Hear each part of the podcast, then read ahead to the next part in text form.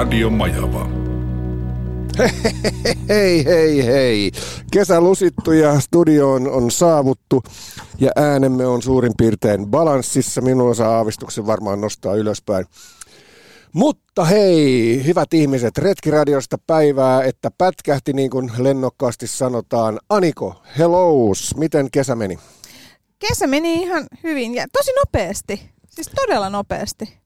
Joo, kesä meni niin, kuin, niin, niin sukkelaan, että ei meinattu malttaa tulla studioon, kun oli kaiken näköistä tekemistä ja sen takia mm. ajettiin aika paljon noita uusintoja tuossa ja meitä on kyllä kyselty kovasti, että koska aloitetaan. Ja tässähän me nyt ollaan ja railakkaasti lähettiin sisään. Oliko toi Jukka Karjalaisen kipale?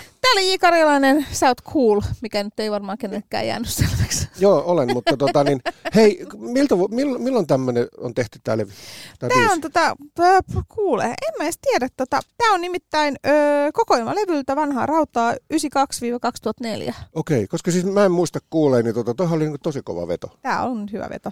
Mulla on kaikenlaista uutta kotimaista täällä, koska sä uutta, kotimaista koti, uutta kotimaista. Max 2004. Hei, no joo, hei. Hei, mutta tota, niin, täyspainoinen lähetys tehdään tänäänkin mm. niin kuin aina. Meillä on äh, nyt syksyn ensimmäisessä lähetyksessä huippuvieras ulkomailta, mutta palaamme si- siitä, siihen hetken kuluttua. Mitäs muuta meillä on tänään? No, pitäisi varmaan ajatella, että miten retkikausi on lähtenyt, niin sitten meillä on tietysti eväät on eväät tänään. On, joo, kirjaa. Onko kirjaa? On kirjaa. No niin, että on kaikki perus. Eli meillähän jo kaikille uusille kuulijoille tiedoksi, että Retkiradioonhan kuuluu tietyt perut konsept, peruskonseptit, mm. jotka on siis meillä on aina eväät, koska syödä ja juoda pitää kaikilla retkillä. Mm. Ja sitten meillä on aina joku kirja, joka liittyy löyhästi tai tiukasti retkeilyyn. Kyllä, ja kyllä. tietysti vieras. Kyllä. Ja sitten meillä on myös päivän kysymys. Joo. Ja tota, sitten meillä on myös aina sille, että kaikkeahan me aina ehditä näistä ja kaikkea me ei aina muisteta, mutta me yritämme, yritämme parhaamme. Kyllä. Ja si, siinä mielessä, että, tota, että ilmeistäisin nä, näin, että tota, viik- päivän kysymys ei ole sovittu, että kumpi sen kysyy, mutta meillä ei. on tässä puolitoista, kaksi tuntia aikaa Minä miettiä, keksin. mitä kysytään. Ja tota, eväätkin otetaan sitten sopivassa kohtaa, kun sokerit alkaa tipahdella, niin että tarvitaan vähän lisää boostia. Kyllä. Ajankohtaisella aloitetaan. No. Eli tota, mitäs ajankohtaista tähän päivään kuuluu? No ruskahan on nyt alkanut. Sanoitko sä ruska täällä Helsingissä? Kyllä me sanotaan ruska Helsingissäkin. Vaikka niin kuin, eihän nyt ruskaa, onhan täällä Helsingissäkin ruska. Ai kun päästiin heti väittelemään, heti niin kuin, mä, Miksi mä, ei olisi ruska? Ei, ja tot... ei, ei. Jaha. Ei. Ruska on vain Lapissa. Ei ole. On. Etelässä on syksy ja ei. lehdet kellastuu. Ruska on maassa. Katsotaan nyt ulkona teidän kaivopuistoja, mitä ne on ne, missä sä pienenä tallailit siellä töölössä niissä, niissä puistikoissa, niin ei siellä ole keltaista siellä maassa. Itse asiassa tästä otin selvää eilen äh. ihan toista asiaa varten. Ja ruska on globaali ilmiö, jota esiintyy siis kaikilla pohjoispuoliskon maissa tota noin, ö, levysasteilla, jotka liittyy Helsinkiinkin. Ja tota, tämähän menee niin, että... Ö, ruskassahan siis päävärit on punainen ja keltainen. Ja tota, kaikki kasvit eivät erätä punaista. Se on mm-hmm. tiettyjen kasvien kasvi. Tämä punainen on itse asiassa kasvin stressiväri joka viestii muutoksesta. Keltaista on kaikissa, mm-hmm. kaikissa tota, noin kasveissa, mutta kesän lehti vihreä peittää sen. Joo. Eli kun tavallaan lehti, kun mikä tämä yhteyttäminen loppuu ja lehtivihreä ikään kuin poistuu, mm. niin silloin se keltainen tulee esille. Joo, il- ilmiön ymmärrän, mutta... Ja, tota, tota, ja ruska, ruskaa on siis tavallaan kaikkialla, missä nämä lehdet kellastuu näin. Havupuuthan eivät, eikä leppä kuulemma kellastu. Näin Mä en, tästä mulla ei mitään todisteita, koska mä en ole leppä, nähnyt Joo, leppää. leppä ei muuten varmaan kellastu, joo. se jää vihreäksi. Joo. joo. Ja havupuut, mutta joo. kyllä tota, kaikkialla voidaan puhua ruskasta ei silloin, kun on tätä punakellertävää, ja nuuksi on metsässäkin punakellertävää. Niin on, mutta se ja, on silloin ja, syksy, tota, ja, ja, ja esimerkiksi Japanissa on ruska ja sinne tehdään ruskamatkoja. Siellä on muun muassa ruskaa tarkoittaa kaksi eri sanaa, josta toinen tarkoittaa keltaista ja toinen tarkoittaa punaista. Ja tota, Kanadassa on ruskaa, Etelä-Afrikassa on ruskaa. Ja, ja tota... Tota, niin, seuraavaksi soitetaan semmoinen kappale. Kun... Joo, mutta näin siis selvisi minulle, minulle tota, muutamasta lähteestä. Mutta saa, saa olla silti omaa mieli. Saa olla, aina saa olla eri mieltä. Mutta kyllä mä oon helsinkiläisenä sitä mieltä, että täälläkin on ruska, koska olen siis... Kyllä, Hesalaisena. Täällä on, täällä on paljon tota, puistoja, missä näkyy sitä keltaista ja punasta No ihan meillä, meillä Vantaalla ei ole ruskaa, meillä on vain syksy, joka kellastaa puuta. Se oli hyvä Mutta ajankohtainen. miten sitten se punainen? Miten sä sen selität sitten? Vahtera on tuontilaji, ei se ole kuulu Suomeen, Suomeen muutenkaan. Sehän ei ole myöskään totta, Sitä mutta paitsi, ei mennä ja, tähän. sitä paitsi Japanissa ei ne kato varmaan sitä ruskaa, vaan ne katsoo niitä, niitä kirsikkapuita. Eikö se, se, ole, se on semmoinen niinku sesonkin Se on, juttu? se on kevätsesonki, mutta kyllä siellä on kuulemma järjestää ruskamatkoja. Meille toki suomalaisille sitä markkinointia ei osoiteta, eikä myöskään Etelä-Afrikan tai Kanadan tai Yhdysvaltojen ruskamatkojen markkinointia, koska meillä on täällä oma ruska. Mm. Mutta, tota, mutta kuulemma sinne vaeltaa hirveästi jengiä Keski-Euroopasta ja Etelä-Euroopasta ja kaiken maailman ma- maista katsomaan ruskaa. Tuossa on pakko kertoa semmoinen lyhyt tarina, kun miten kulttuurit on hauskasti eri, erilaiset sekoittuneet. Mähän touhuaan niiden louteiden kanssa, mikä on se sellainen niin kuin avotulimajoite, tällainen puolikkaan inkkarikodan mallinen. Ja- Siis onko se niin kuin joku laavu? Se on vähän niin kuin laavu, joo. Ja tota, Hmm. Japaniassa niin on muutamia, mitkä on tosi paljon innostuneita niistä, ja sitten tota, on niitä muutamia on sinne myyty. Mm-hmm. Ja Mhm. nyt viime keväänä, kun oli sitten tämä kirsikka-aika, Mm? niin oli hauskoja kuvia, kun niitä valkoisia louteita oli laitettu sinne niin kuin kirsikkapuiden alle. Siis tavallaan ää, majote, mikä ei kuulu Oo, laisinkaan sinne, hyvältä. mutta sitten taas se, ää, se väriloisto, mikä taas ei samalla lailla kuulu meille, kun ne yhdistää, niin se tuli tosi hauska sellainen niin kuin taiteellinen ja kaunis fiilis kat- katella niitä kuvia. Mm. Ni, niin tota, no, se, sen verran annan periksi, että voidaan, voidaan sitä punaista käyttää tässä, mutta ei, ei sitä ruskaa. Aa, pikkuhiljaa. Joo, mutta noin muuten ajankohtaisissa, niin öö, öö, on toi Nuuksio, ei kun toi, mikä Sipoonkorven bussi, sehän menee, Aha. nyt ajelee torstaista sunnuntaihin ilmeisesti, että ihmiset, mitkä haluaa mennä niin kuin vielä sieniä keräämään ja muutenkin retkelle tuonne kansallispuistoon täällä Etelä-Suomessa, niin se bussikokeilu on edelleen käy, käynnissä. Jaha. Ja Sipoonkorven kansallispuisto muutenkin niin täyttää näillä näppäimillä kymmenen vuotta. Et toi Metsähallituksesta tuli tänään viestiä, että, että tota, he alkaa kohta juhlistamaan sitä, että jo, jotenkin se kymmenen vuotta jo Sipoonkorven kansallispuisto, aika äkkiä se meni. Jotenkin tuntuu, että vastahan se siihen tuli. Joo, mulla on tota, ennen biisiä sellainen lyhyt, hyvin lyhyt sienestyskertomus. Joo. Mähän siis vihaan sienestämistä ja Mm. marestamista, koska kirpikärpäset ja niin kuin, kumarteleminen ja kaikkea mm. sellaista. Mutta tota, öö, enkä ole siis lapsuuteni jälkeen sienestynyt ikinä. Se oli lyhyt kertomus. Ei tämä jatku vielä. Ai, Ja, mutta nyt sitten oltiin, tota, pidin villiyrttikurssia kollegani Henri Lyypäkin kanssa, missä sitten jouduimme tietysti menemään metsään, koska villiyrttikurssi. Ja tota, siinä polun varrella, varrella oli Henri huomasi kolme isoa herkkutattia. Joo. Minä poimin siitä polun varrelta, joten nyt olen virallisesti sienestänyt tämän verran. Niin, eli sitten sä sanoit varmaan, että tämä oli nyt sitten tässä. Tämä oli tässä. Joo. Joo, mutta sellaisen vinkin haluan antaa myös kuulijoille, että maailman helpoin ja yksinkertaisesti, jos haluaa tehdä sienistä jotain, niin tatti voi. Mikään ei ole helpompaa ja parempaa kuin se. Tai sieni voi. Eli tota, sienet pannulle, nesteveke, vähän paahdetaan. Sinne voi laittaa, jos haluaa vähän tummaa Semmoisena olutta, vai pien, pieninä? Pieninä, Siis- mutta se on ihan sama itse asiassa. Mutta semmoisena tai pieninä paahdetaan niin, että neste lähtee veke. Sitten suola pippuri. Voi laittaa vähän tummaa olutta, jos haluaa. Pikku, pikku voi sinne. Sitten jäähdyttää. Sitten laittaa tota noin sauvasekottimen siihen astiaan, tiedätkö mihin. Joo, joo. Niin sitten voita, öö, ne sienet, vähän parmesaania, vähän timjamia on siinä. Se on siinä. Ja sitä voi syödä ihan minkä kanssa tahansa ja kulhostakin, jos haluaa. Suoraan kulhosta. Se on ihan törkeä hyvä. Ja se parmesaani antaa sille vielä kivaa sellaista niinku su- suolakidettä. Mutta mä en takerru vielä tuohon. Se oli siis polku, minkä varresta sä Mm. löysit nämä Joo. tatit. Tai siis Henri löysi. En Niin. mä ota siitä kunniaa. Niin, niin, mutta joo, niin, Minä poimin vaan. joo. Ja sitten sulla ei käynyt mielessä, että tuohon esimerkiksi joku koira nostanut jalkaansa tai muuta. Ei. No ei sitten Ei, mitään. mutta ei se ollut sellaisessa paikassa, missä Eihän hirveästi niin, koira. ei, ei, ei, koirat ei mene polkuin pitkin laisikaan. Ainakaan kuseksi niiden varrella. Hei, mutta seuraava kappale sopii hyvin tähän, koska tota, se on Tapio Rautavaran nimeltään Kulkureiden kuningas, kuningas Kulkureiden, niin sehän on vähän polkujen kulkija siinä mielessä. Et otetaan tämä kappale ja sen jälkeen startataan vieras sisään, eikö tämä? Joo, ja hygieniakouluttajana voin sanoa myöskin, että koska ne on kuumennettu ne sienet, niin ei sillä ole niin... Kato, jäi vähän, jäi Joo, vähän, joo. vähän vaivaamaan Ei, koiran väliä kusen ju- silloin. syöminen. Niin. No niin, No niin. biisiä sisään. Viisiä sisään. Kaikille vastaan aina huolet ei mieltä paina. Vapaus on lohtu kulkurin.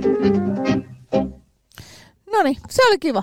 Joo, mutta se ei ollut niin rokki kuin se J. Karjala. Mä, mä jotenkin niin tykkäsin siitä J. Karjala. Siis oli tämä hyvä, koska tämä oli mun valinta.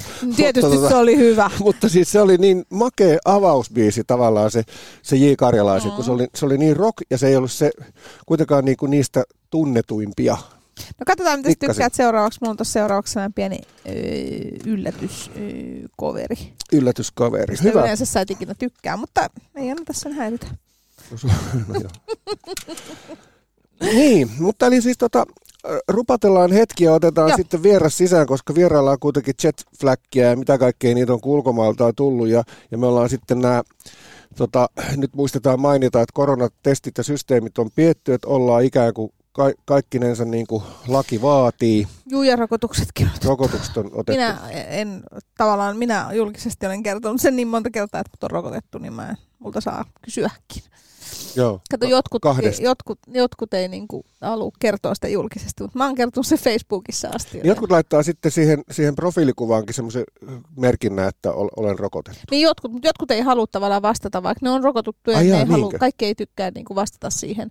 Ja sitähän ei lain mukaan saa kysyäkään niin kuin esimerkiksi työntekijältä tai Niin, joo. mitään joo. tällaista. Mutta minä olen rokotettu ja ylpeä Joo, siitä, joo, koska se, vaan, se helpottaa elämää niin tuhat sata kertaa. Ja mähän olin siis kesällä Unkarissa, johon käytännössä ei päässyt, jos et sä ollut rokotettu tai sulla ollut mm. niin kasaa negatiivisia testejä ja kaikkea muuta vastaavaa. Että tota, siellä kuule ihan kun tultiin lentokentälle, niin jengi laitettiin jonoon ja sitten kaikki katsottiin. Ja sitten jos ei sulla ollut sitä rokotuspassia, niin toiseen jonoon, jossa sitten mentiin testiin. Ja testi maksoi, että tavallaan Se on oikein. että niin kuin siinä, plus että siellä kesti kuulemma tosi monta tuntia jonottaa sitä testiä, että ne kaikki, jotka oli ajatellut, että freeridella tullaan, niin Se on Ei toi, toi, tulla. toi matkailukin on nyt sit hidastunut sen takia aika paljon.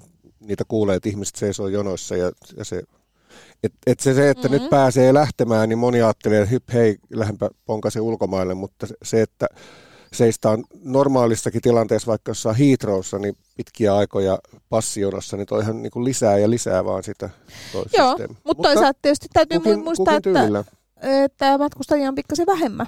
Niin, siinä mielessä. Mutta mun täytyy kyllä sanoa, että nyt huomaa, että asiat on mennyt takaisin perusmeiningille, koska kaikki joukkoliikennevälineet Helsingissä on täynnä ihmisiä. Täynnä ihmisiä. Kyllä, Käytetäänkö Helsingissä vielä joukkoliikennevälineessä sitä maskia käytetään. tiukasti?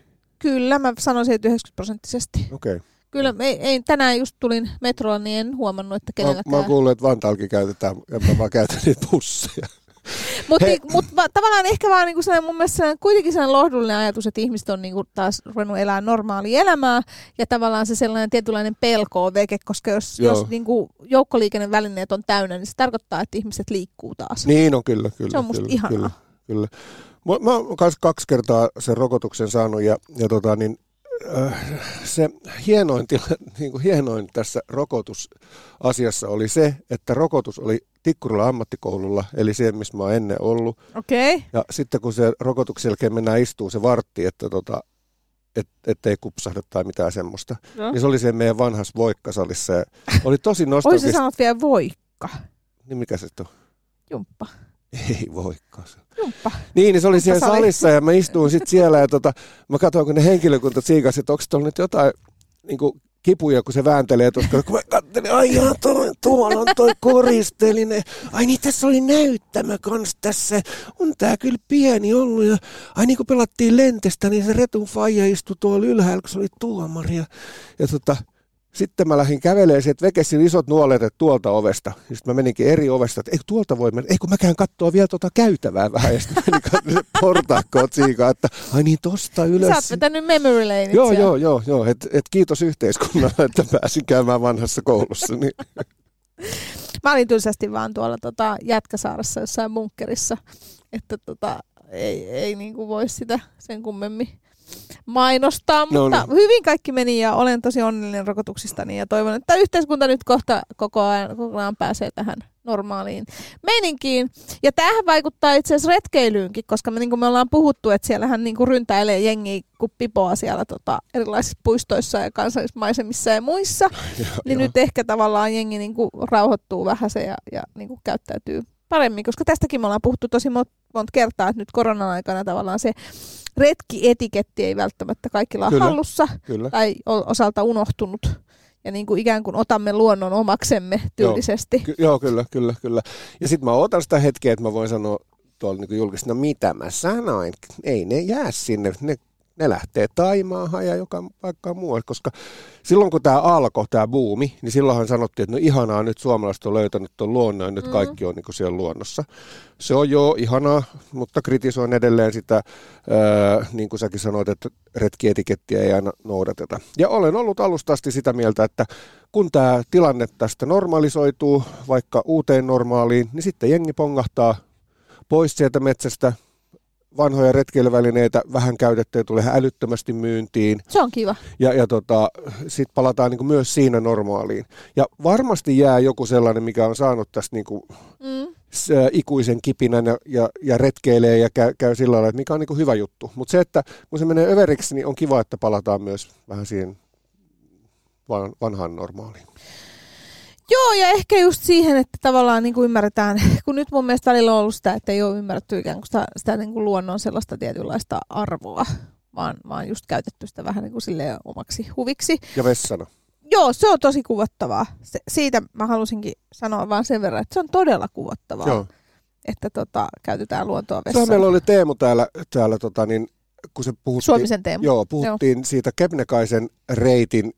Silloin oli uutisissa se, että kun se polun reunat on niin kuin paskottu täyteen Joo. ja kusipaperia siellä. Ja tota, sain, sain nyt niin kuin loppukesästä se, tutulta ö, Lapista viestin, mikä oli, tota, siis asuu siellä, tekee mm. töitä siellä. Ja, ja se oli sellainen niin kuin turhautunut viesti, ja siihen sisältyi myös kuva, että tota, sen koira oli löytänyt yhden niistä hirveän monista ihmispaskoista, mikä siellä oli jätetty metsää käynyt sitten pyörähtämässä siinä. Hyvä.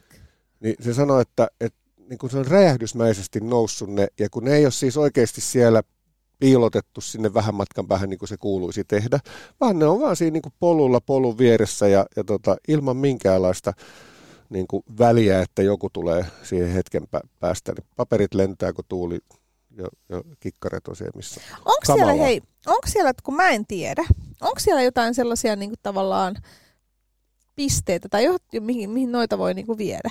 Vai niin kuin miten toi toimii? Että onko Lapissa roskiksia? No ei nyt roskiksi, mutta mä ajattelin, että vessoja? leiripaikoilla jotain sellaisia niin kuin... Ei, siis periaatteessa se on niin, että roskat on retkeillä, että kaikki mitä viet, niin tuot pois. Just. Eli jos ihan oikeasti, no vaikka Amerikan malliin, kun tulkitaan mm. asiaa, niin, niin kaikki paperit, millä sä pyyhit takapuoles tai etupuoles, niin sä laitat pussia ja viet ne veke.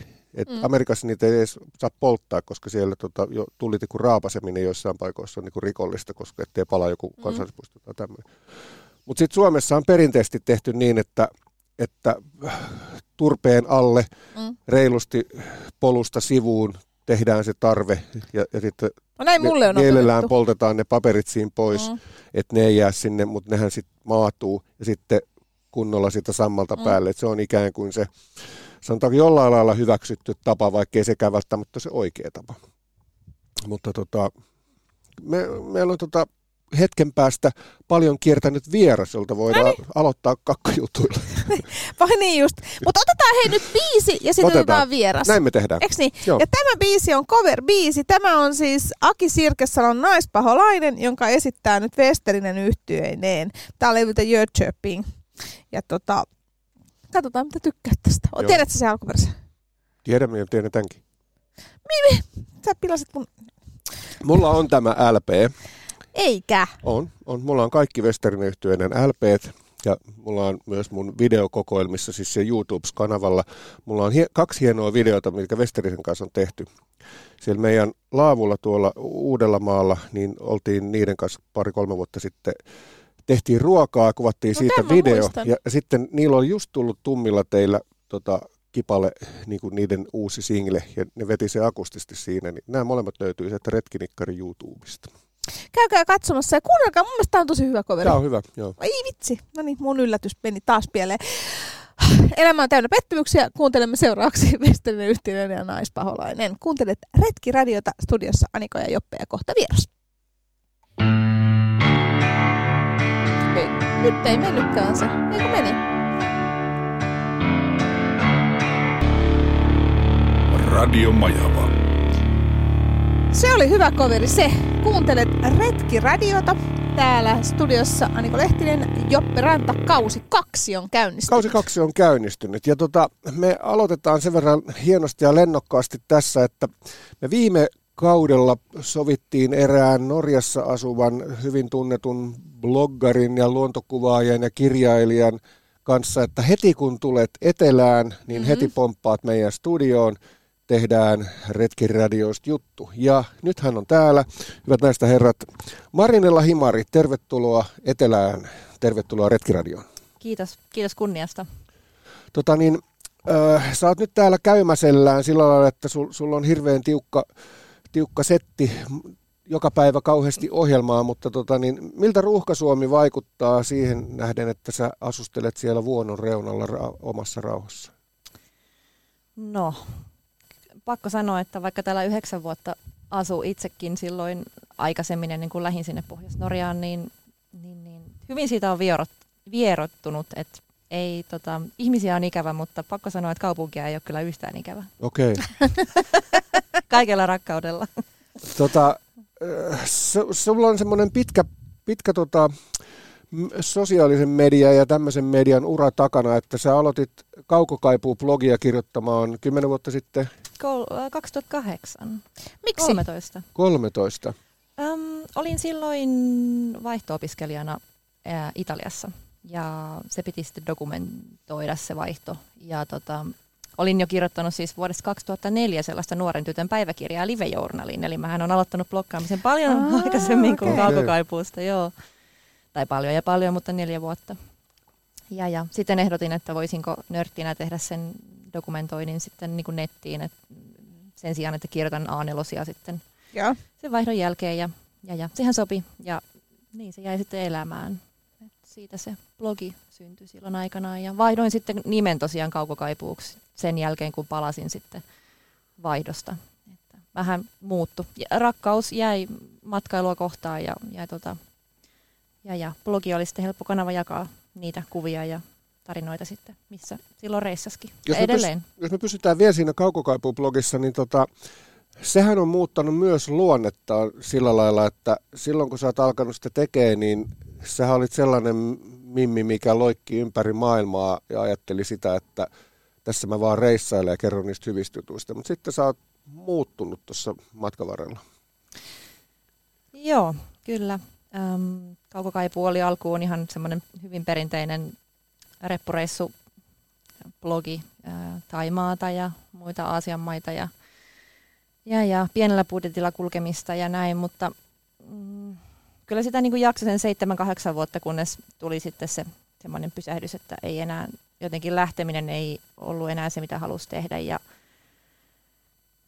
luonto oli jotenkin enemmän ehkä alkanut puhumaan myös itselle ja Mm. varsinkin kun on aina kalastanut pienestä asti kyllä, Mielenkiintoista. niin, niin, niin ei jotenkin osannut katsoa niin lähelle, että olisi ymmärtänyt, että sitä ihan viereisestä asiastaan voi kirjoittaa ja kertoa. Että se on, siinä meni todella kauan katsoa lähelle ja, Mm. ja tota, se meni niin pitkälle, että siitä niin kuin meinasi tulla ihan paha burnout siitä lähe, lä, kokoaikaisesta lähtemisestä. Että saattoi olla kuukausi, että mä olin Kiinassa ja Ateenassa ja Ruotsissa ja sitten jo lä, se jalka neljännen matkan kon- koneessa jo niin kuin oven välissä. Että se oli ihan siis sairasta suoraan sanottuna jossain vaiheessa. Että ei, mikään asia ei ole kiva, se tekee liikaa.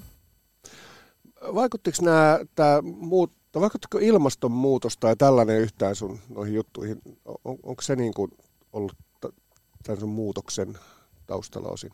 Joo, silloin kun aloin, tai ilmastonmuutoksesta alettiin puhua, ehkä onhan sitä puhuttu jo vuosia tätä ennenkin, mutta se oli isoin syy myös, miksi sitten aloin kyseenalaistaan omaa matkailua ja ää, omia valintoja.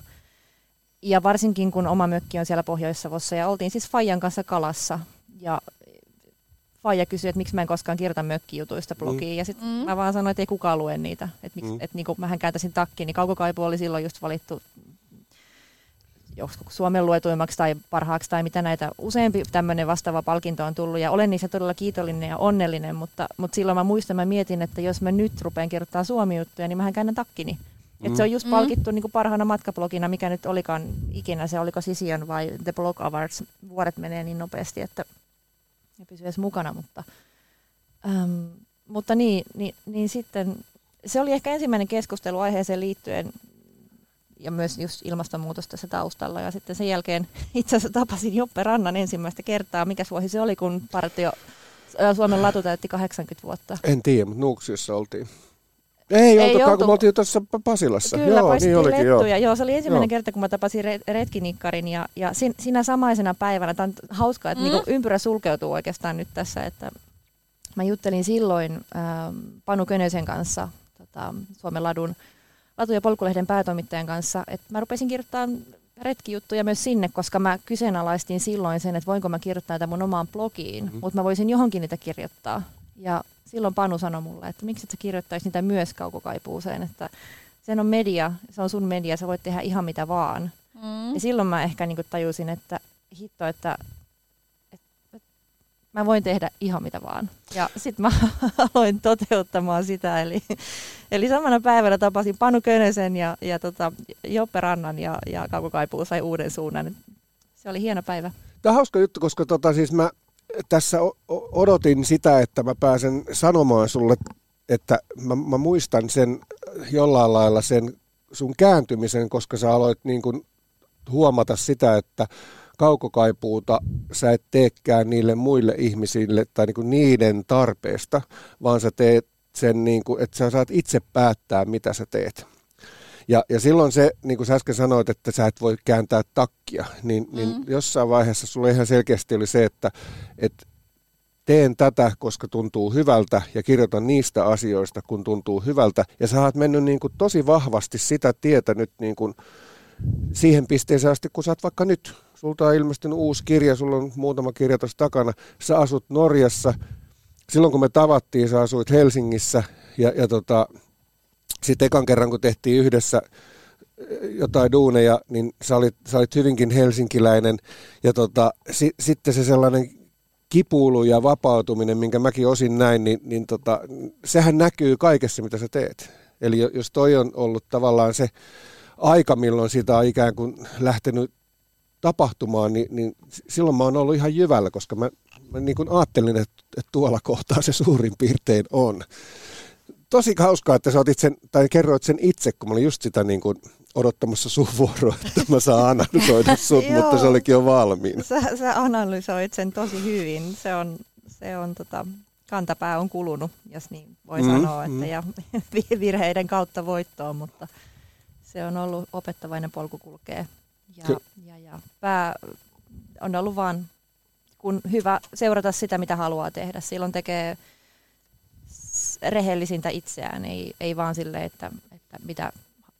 Siis pakko sanoa tässä se, että moni kollega kyselee esimerkiksi somessa, että mistä te haluaisitte, että mä kirjoitan, tai mitä te haluaisitte lukea mun kanavista. Joo. Niin mä ymmärrän sen hirveän joo, hyvin, että sitä jo. kysytään, mutta niin kuin, e, mä en niin kuin ikinä, en mä kysyisi. Mä voin kysyä, että haluatteko kuulla jotain vaikka kirjaan liittyen, tai haluatteko mä kerron sen taustassa, tai jotain muuta tämmöistä, mutta en mä tiedä, siis mä, ehkä mä teen vaan sitä aina vain itselleni. Mä olen ehkä oman itseni suurin seuraaja. joo, joo. Täytyy, siis, niin, mun täytyy sanoa, mä itse tavallaan jonkin verran teen somevaikuttamista ja olen hyvin läsnä kaikissa tuolla medioissa ja kaikissa muualla, vaikka siis tavallaan mun työ on kuitenkin, mä oon toimittaja ja luennoitsija. Mutta mä oon aina vähän kans, mä oon aina suhtautunut siihen hyvin niin kuin silleen oudo, tai mä oon aina miettinyt, että tämä on mun kanava, missä mä niinku ikään kuin peilaan mun elämää. Et, et niinku, niin mulle on aina vähän ollut outoa sille, että et sit jengi kyselee, että no mitä te haluatte kuulla. Kun tavallaan, että jos et sä itse tiedä, mitä sä haluat niinku viestiä siellä. Mm. Että et mun mielestä se, että totta kai munkin kanava on muuttunut ajan myötä, että silloin kun mulla oli, mä oon aloittanut niinku kaikki ihmiset niin raskausblogilla, Mä en Kaik- ollut. Mä en No oo. ei, mutta tiedätkö, kaikilla on lapsia, niin yleensä Kyllä, se kyllä. alkaa sillä, että sä rupeat niinku kirjoittaa siitä niinku vauva-ajasta. Mhm. Sitten tietysti niinku, kun vauva-aika on ohi, niin ne lapset sitten kiinnostaa niin paljon itteinikään enää. Siis mähän rakastan niitä ja ne on olemassa, Mm. mutta ne ei enää ole mitään sellaista pääsisältöä. Sitten sä vaihdat tavallaan lifestylea ja sitten munkin blogi on niinku kehittynyt ja some niinku tosi voimakkaasti elämän mukaan. Mm. Ikään kuin sitten kun on eronnut ja sitten on tullut uudet asiat ja uudet kaikki. Niinku, et Mm. niin mä aina mietin, että, mik, että kyllä mäkin sitten jotain kyselen just silleen, että haluatte sitten kuulla niin kirjan tekemisestä, kyllä nyt kun mekin tehtiin. Mm. Mutta jotenkin mun on hirveän vaikea ymmärtää sitä, että ihmiset laittaa sinne, että no mitä te haluatte nyt tietää, tai mit, mm. niin kuin, että, että mistä te haluatte, että mä kirjoitan, koska mä tunnen, että jos se on mun kanava, niin silloinhan mä kirjoitan siitä, mikä mulle on läheistä. Mm. Kyllä. Ja ehkä se on semmoinen, mitä ole, siis en yhtään ihmettelisi, jos olen itsekin kysynyt tätä joskus. Pakko sanoa, että en kyllä muista, mutta todennäköisesti varmaan on. Mm. Mutta ehkä se on ollut sitä aikaa, että jos on etsinyt sitä, että mikä on Mm. se oma juttu, niin siihenhän se luonnollisesti yhdistyy. Mutta itselle se on tänä päivänä ainakin niin selkeä, mistä nauttii ja mitä haluaa tehdä ja mihin Joo. Haluaa käyttää sen aikansa. Kaikki semmoinen ylimääräinen turha on karsiutunut elämästä kyllä hyvin tehokkaasti. Et en mä tee enää asioita, mistä mä en nauti. Tai se on ollut mun tavoite siis aina, totta kai niin kuin, tietenkin mun täytyy laskuttaa ja vastata Mm. sähköposteihin ja olla puhelimessa, mutta mä nyt en niin kuin, sitä ajattele tässä niin sanotusti, että enemmän sit sellaista, että sitä kohti, mikä on se oma, mitä haluaa tehdä, mikä tuo sun elämään sisältöä. Mutta kyllähän se, kyllähän se joka tapauksessa niin kun tulee niitä hetkiä, kun sä katot sitä sun seuraajatilannetta tai näitä tällaisia, sit sä niin kun mietit, että, että mitähän mä tekisin seuraavaksi, mikä oli, ikä, mikä oli se, se peliliike ja silloin sä mietit, että mi, mitä joku haluaisi, mitä joku olettaa. Mut, mutta se, että tota, tarvii, tarviiko siitä niin kun tehdä niiden muiden ehdoilla, niin se, se on se eri asia, missä mun mielestä niin kun, ollaan kaikki ikään kuin mennyt kolme ni- sillä, Mm. sillä lailla, että et, et ei voi sanoa, että ei ole, ei ole väliä. Ei on totta kai sillä on mm. väliä, mutta se, että tota, jos tämä mun tekeminen ei kiinnosta, niin silloin niitä muiden tekemisiä löytyy paljon. Ja se, Niin. että onhan, onhan se luonnollisempaa jotenkin, että sä kerrot niistä, mikä sulle, sulle on tällä hetkellä läsnä ja, ja mm. niin kuin mieli niin kuin kaikista päällimmäisenä sulla, kun et sä yrittäisit niin kuin jämähtää siihen, mitä sä oot alun perin tehnyt, vaan sen takia, että ne ensimmäiset, mitkä sua seurastaa ja muuta, Mm. niin etä sä tiedä, onko ne enää mukana siellä. Joo, Onko tullut uudet ihmiset, mitkä Niin. haluaa nähdä, miten toi kehittyy, mitä, mitä ne löytää sitä kautta uusia asioita. Niin, niin ei se ole niin yksinkertaista tavallaan se sosiaalisen mediankaan pyörittäminen. niin, ja mä veikkaan, että osa ihmisistä on sellaisia, että ne on ikään kuin seuraa niin kuin sen takia vaan, että niitä kiinnostaa toisen ihmisen tarinaa ja tavallaan se, se et, Mm. ja sitten taas tietysti osa ihmisistä tippuu, kun se sisältö muuttuu. Et varmaan sullakin just se, että sä oot ennen kirjoittanut matkailu, niin kuin hyvin voimakkaasti matkailublogia, niin sitten ne, jotka kiinnostaa vaan matkailu, nythän ne vaan tippuu pois, mutta Totta niitähän kai. on niin kuin mahdoton pitää mukana ikään kuin vaan Luonnol- silleen- luonnollinen poistuma on, on, on läsnä aina. Mm. Luonnossa ja tässä päivässä ja Kyllä. somes, varsinkin somessa. Ja niin sitten ei pidä niin kuin, unohtaa sitä, että, että jos sä muutut, se kuuntelija muuttuu. Si- sitä Mm. rupeaa kiinnostaa yhtä lailla jotkut eri asiat. Mm. Niin, että jos, jos sä nyt teet sun lohi-asiaa siellä, Mm. Ja sitten se toinen on kiinnostunut lohesta, mutta sitten se rupeakin tota, kiinnostumaan vaikka parsakaalis niin kuin enemmän, Mm. niin sehän ei ole sun vika, Ei, vaan hän, Ei. hän vaan vaihtaa. Et siinä mielessä Kyllä. niin kuin sen, sen välineen molemmin puolin ihmiset muuttuu Mm, ja, kyllä, ja, kyllä. ja, ja, se, ja systeemi kehittyy. Nyt mennään liian psykologisiin Ai asioihin. psykologisia. Niin, niin otetaan vähän tällainen, tota, niin, tällainen, tällainen, tällainen niin kuin vanhoihin hyviin aikoihin muisteleva biisi, ja tämä on Muuget Muuksin Kekkonen. No niin, lähdettiin takaisin elämän realiteetteihin, eli Kekkoseen. Joo, Tiedättekö muuten, että nykyään on ihmisiä, jotka ei tiedä enää kuka on Kekkonen? en tiedä. Kyllä on. Se on kyllä su- Kyllä. surullista. Mulla on opiskelijoita, kaksikymppisiä, jotka, jotka Onko se käynyt Urho Kekkosen kansallispuistossa? ei ne varmaan, niin kuin ne ei tiedä kuka on Kekkonen. Tämän vaan sanon. Aivan, kaikki sun ystävät ei varmasti ole retkeilijöitä, mä oletin suoraan, ei, että mutta siis nämä on mun opiskelijoita, jotka on kaksikymppisiä. Aivan. Et ne, kun ni, ne on niin kaukana siitä Kekkosen maailmasta. Itse asiassa Marinella, niin tota, ei monet niistäkään, mitkä käy siellä vaeltamassa tai Saariselällä reissaamassa, ei ne tiedä, että se on Urho Kekkosen kansallispuisto. Ei Tai se tietää, että tiedä. se on Urho Kekkosen kansallispuisto, eli UKK-puisto, niin tota, ei ne välttämättä tiedä, mihin se liittyy. Ne menee Saariselälle tai ne menee Kiilopäälle. Aivan. Hmm. Niin. Mutta kuunnellaan tämä. Tämä on hauska ralli tämä. No niin, ei eli muuta kuin musa päälle. R- Retki, Radio ja Kekkonen.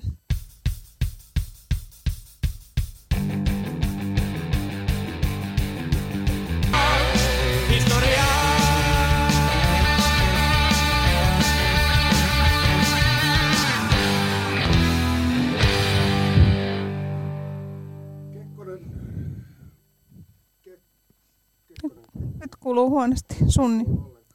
En tiedä mikä siinä nyt meni. No niin, Olen, nyt. olen, olenko, nyt mä, meni. olenko mä linjoilla? Sä olet linjoilla. Hei, se oli Kekkonen Rock ja päivän Moog. Ja äh, palataan tähän päivään, vaikka Kekkonen oli hieno presidentti, mutta tota niin, Marinella Himari on meillä vieraana ja ollaan äh, juteltu vähän sun taustoista ja kaikista tämmöisistä, mutta tota, susta on niin paljon juteltavaa, että jatketaan siitä, että kun sä lähdit ikään kuin irrotit köytästä täältä, täältä tota pääkaupunkiseudulla, niin, seudulta, niin m- mitä siinä tapahtui? Mm. No, siinä tapahtuu semmoinen kevyt burnout ja ero oikeastaan, että et, et, se liittyy vahvasti siihen, miten omat sisällöt alkoi menemään enemmän ja enemmän eräilyn puolelle, että matkailu ei enää ollut se ensimmäinen vaihtoehto, vaihtoehto itselle, vaan luonto. Ja Helsingistä oli tosi vaivalloista lähteä yhtään kauemmaksi sitten kansallispuistoihin tai muihin luontokohteisiin, mm. varsinkin kun ne ei ollut omaa autoa. Mm. Ja, ja, ja kyllä se ajatus kyti siinä, kyti siinä jo niin pitkän aikaa, mutta sitten ehkä tämä elämäntilanteen raju muutos sitten sai kupin kääntymään niin sanotusti nurin ihan totaalisesti ja irtisanoin kämpän ja myin kaiken, mitä omistin ja sen verran säästin, että, että ne mahtuu autoon. Ja ostin Toyota RAV4, jota kutsuin, kutsuin ravuriksi. Ja lähdimme ravurin kanssa tien päälle. Ja niin kuin mä, kaksistaan vai? Ky- kyllä, täysin kaksi. ja ja tota, siirsin kirjat porukoille ja vanhemmille ja, ja, ja asuin kahdeksan kuukautta autossa missä, ja kavereiden nurkissa ja sohvalla ja, mutta, ja laavuissa ja teltassa ja näin. Mutta kiersin Lappia ja olin päättänyt, että muutan eteläisimmillään Rovaniemelle, mutta päädyin sitten Pohjois-Norjaan. Sitten jossain vaiheessa astuu uusi rakkauskuva. No joo, e- elämällä ja universumilla on tapana järjestää tämmöisiä yllätyksiä, varsinkin silloin kun vähiten etsii mitään itsellensä. Että tota, olin totaalisen kyllästynyt kaikkiin ah, rakkausasioihin niin sanotusti, mutta niin se vaan sitten kävi, että lohenkalastaja löytyi matkalla pohjoiseen. Niin. Ei siinä voinut sitten, elämäni suurin saalis.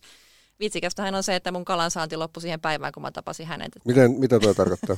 no siis mä en ole saanut mitään oikeastaan sen jälkeen. Oikeasti? Saanut, kyllä. Mä oon saanut yhden tuuri, tuuri tota, äh, harjuksen kesällä. Siis mä en ole kahteen kesään saanut siis kesäsin mitään. En tunturista, äh, en mereltä, en, mutta talvella pilkillä kyllä olen hänet voittanut. mutta tota, tätä mä oon vitsaillut, että hän on semmoinen elämäni suurin saalis. Ja, ja siihen sitten loppui se kalan saanti. Että tosi tiukka on ollut viimeiset kaksi vuotta, kun ollaan kimpassa oltu. Että hän on kyllä saanut kalaa, mutta itsehän en ole saanut juuri mitään.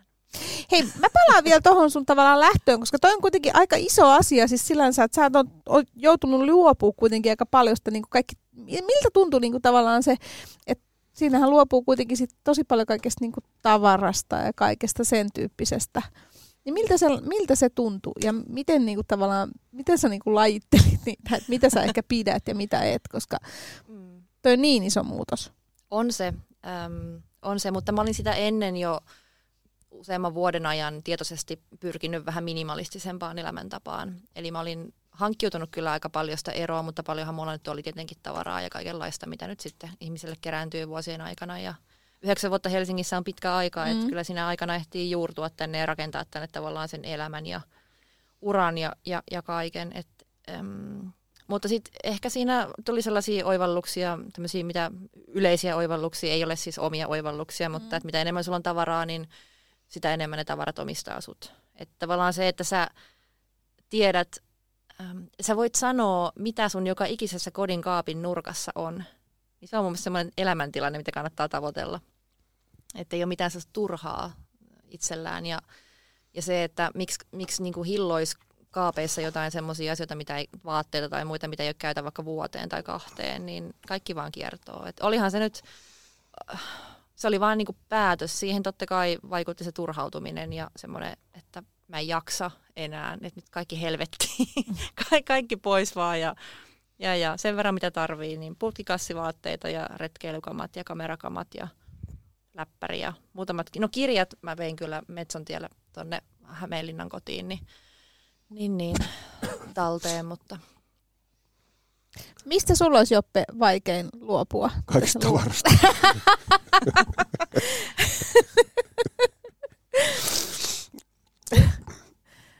Et se ei onnistus vai? Eh, joo, siis va- varmaan kaikesta vaikein olisi, on, on luopua kiintopisteistä. Siis sillä lailla, että mä oon jotenkin niin kuin turvallisuusorientoitunut sillä lailla, että, että tota, eilen just luin tot, jostain Lapin lehdestä joku jako someen, että, että tota, yksi tuttu, mikä asui täällä, niin lähti perheineen Rovaniemelle töihin. Ja, ja tota, sinne kommentoin semmoisen peukalon sit sille sinne someen. Et mä, mä arvostan tavallaan sellaista, että joku uskaltaa tehdä ja uskaltaa lähteä.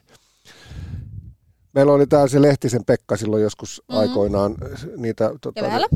patukoita täällä tota, niin, kertomassa niistä, niin sehän on tehnyt irtiottoja sillä lailla, että mennyt Indonesiaan ja sitten tavallaan tämmöisiä mm. niin perheen kanssa. Mä, mä niin jotenkin aina niin kuin, tykkäsin siitä tyylistä, että, että uskaltaa lähteä. Ja me ennen lapsia silloin kauan aikaa sitten mietittiin, että muutettaisiinko Lappiin, mutta kun ei sitten silloin ollut mitään töitä siellä, niin ei sitten muutettu. Ja aina niin kun, jos jo, mä kuulen, että joku lähtee, joku tekee tuommoisen irtioton, niin, niin kyllä mä aina, aina tota, niin, jollain lailla niin kunnioitan sitä, että joku uskaltaa. se, tähän väliin on pakko sanoa, että niin kuin uudessa kirjassa, kirjassanikin kerron, että moni varmasti ajattelee, että mä oon ollut tosi rohkea ja kyllä mä tiedän, että mä oon ollut rohkea, mutta mulla ei ollut mitään muuta vaihtoehtoa kuin lähteä. Se, No se oli niin, niin kuin, totta mä, ym, siis mä ymmärrän myös sen, että siihen liittyy hirveän suuresti se rohkeus, mutta se, Mhm. mm-hmm. että, että se voi myös tulla sitä kautta, että sä vaan oot niin lopun väsynyt ja turhautunut, että sä et, sulla ei ole vaihtoehtoa. Että tavallaan mi, millainen se mun lähtö olisi, olisi ollut tosi mielenkiintoista ajatella, että millainen se olisi ollut, jos mulla ei olisi ollut niin vaikea se lähtö. Tavallaan, että se oli ainoa niin kuin, mahdollisuus, että mun hermot pysyy kasassa ylipäätään. 90 tuossa tilanteessa olisi ostanut tota, niin, tai hommannut vuokrakämpän pihlajistosta ja yksi ja yksi ja niin kuin mennyt sinne ja mennyt sitten taas ratikalla töihin keskustaan. No niin. Niin tavallaan, että et, kyllä, kyllä se silti on, on niin kuin rohkeus tehdä se, se iso askel ottaa ja, ja, ja niin kuin, et, et siinä mielessä turha sun on vähätellä, vähätellä tota. Tilanne on se, monilla on erilainen tilanne, mistä niitä lähdetään tekemään, mutta se, se askel ja se, se sellainen, niin kyllä se sieltä täytyy ottaa, rohkeutta se vaatii. No kiitos, mä painan tämän mielen vielä. Paina kalloosi se nyt. Joo. tämän. Mistä, mitä Aniko, mistä, et, mistä sun olisi vaikeaa luopua? No mun täytyy sanoa, että ne, mitkä on kulkenut mun mukana koko ajan, on myös kirjat. Mulla on siis jostain syystä niin kirjoihin sellainen ihmeellinen suhde. Mä tiedän, että on äänikirjoja ja bla bla bla, mutta siis mulla on iso kasa kirjoja, jotka on kulkenut niin lapsuudesta asti ja en, mä en oikein niin pysty niistä luopumaan.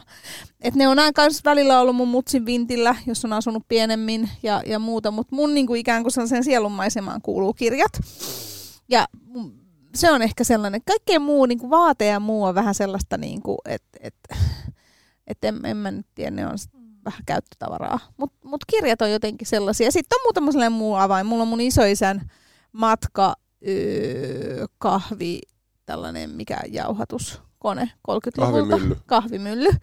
Niin sitä mä oon aina pitänyt mukana ja muutama tollanen. Mutta kyllä mä veikkaan, että niinku, et, et, et kaikesta olisi helppo päästä eroon. Paitsi just meillä tehtiin remonttia ja lähti peräkärryllinen kamaa nimittäin. Niin kuin menee. Joo. Mutta täytyy nyt sen verran vielä lisätä, että et, et kun on noita kouluikäisiä lapsia, niin sitä kamaa on aina silleen, koska sitä on aina sitä vähän liian pientä vaatetta ja liian isoa vaatetta ja kaikkea tällaista luistimia ja eri kokoisia ja kaikkea tällaista, joka on ihan syvältä. ja, niin kuin sotii mun sellaista just kaikki, että kaikki pois mm. koko ajan. Ajatusta vastaan. Mutta kyllä mä unelmoin siitä, että sit, kun mä oon aina asunut pienesti, mä asun nytkin 55.4. kahden lapsen kanssa, ja sitä ennen mä oon käytännössä aina asunut yksiöissä ennen lapsia, niin kyllä mä niinku ikään kuin mietin kanssa sitä, että sit kun lapset on aikuisia ja niinku, tavallaan niin, niin että pääsisi niinku takaisin siihen vanhaan sellaiseen. Mä muutin aikoinaan kerran, puol, kerran puolestoista vuodessa suurin piirtein ennen lapsia aina, niin, niin tota, kunnes sitten tapasin lasten isän ja sitten asuttiin vähän pidempään saman katolla, tai siis yhden saman sen. Mm. Niin niin kyllä mä, niin kuin, mä pidän siitä, että meidän, mun äiti on hyvin sellainen, niin kuin, mun äiti on siis tehnyt kuolinsiivouksensa ja siellä on kaikki niin kuin, tavallaan järjestetty ja kaikki on, niin kuin, vaikka hän on hyvässä kunnossa ja kaikkea, mutta se on sellainen kanssa, että kaikki pois vaan. Mä uskon sellaiseen niin kuin jotenkin, että se tuulettaa myös. Ja mä muistan myös avioeron jälkeen, niin se tuulettaa to, tosi hyvin, kun sä saat ne niin kuin ikään kuin sellaiset asiat pois. Asiat pois ja kahvimylly pysyy. Niin. Joo, se on kyllä, se on kyllä hyvä. Okei. Tota, e, nyt taas mentiin syvällisiin, niin vedetään tähän väliin tällaista rallibiisiä, niin päästään taas niinku hyvin aiheisiin. Ja sen jälkeen meillä on eväät. Ralli se on mun ratto, niin sanottiin aikaisemminkin. Kyllä. Ja meillä on siis Retkiradiossa vieraana Monni Himari ja puhumme täällä vaikka mistä. Seuraavaksi vähän siitä, että millaista se elämä on nykyään siellä kaukana kau- kaukana Norjassa ja sitten niin. tota, otetaan niitä, niitä sun, sun työesimerkkejä esiin. Sultahan mm. löytyy Instasta muun muassa Suomiretki, mikä on ihan valtavan suosittu ja valokuvia siellä ja paljon seuraajia, vaikka mitä. Mutta so- soitetaan sitä kipaletta nyt. Joo, ja tämä on tällainen tosiaan, tämä on tota noin öö, Rikitik Big Band ja julkinen Se taas, sana. Joo. Kyllä, mä ajattelin, että mä soitan tästä toisen. Joo, joo, joo, joo. joo Kyllä mä saan tätä soittaa. Sa, ei, mä tarkoitatkaan sitä, kun se oli bändi, mitä mä en ikinä ennen kuullut ennen kuin täällä, ja sen takia mm. mä tiesin, se Rikitiki-bändi oli niin Kyllä. tuttu nimeltään. Ja tota, otetaan sellainen, kun se on jatsi. Se on jatsi. Se on jatsi. Katsotaan, mitä Joppe tykkää tästä. Mutta kuuntelet Retkiradiota.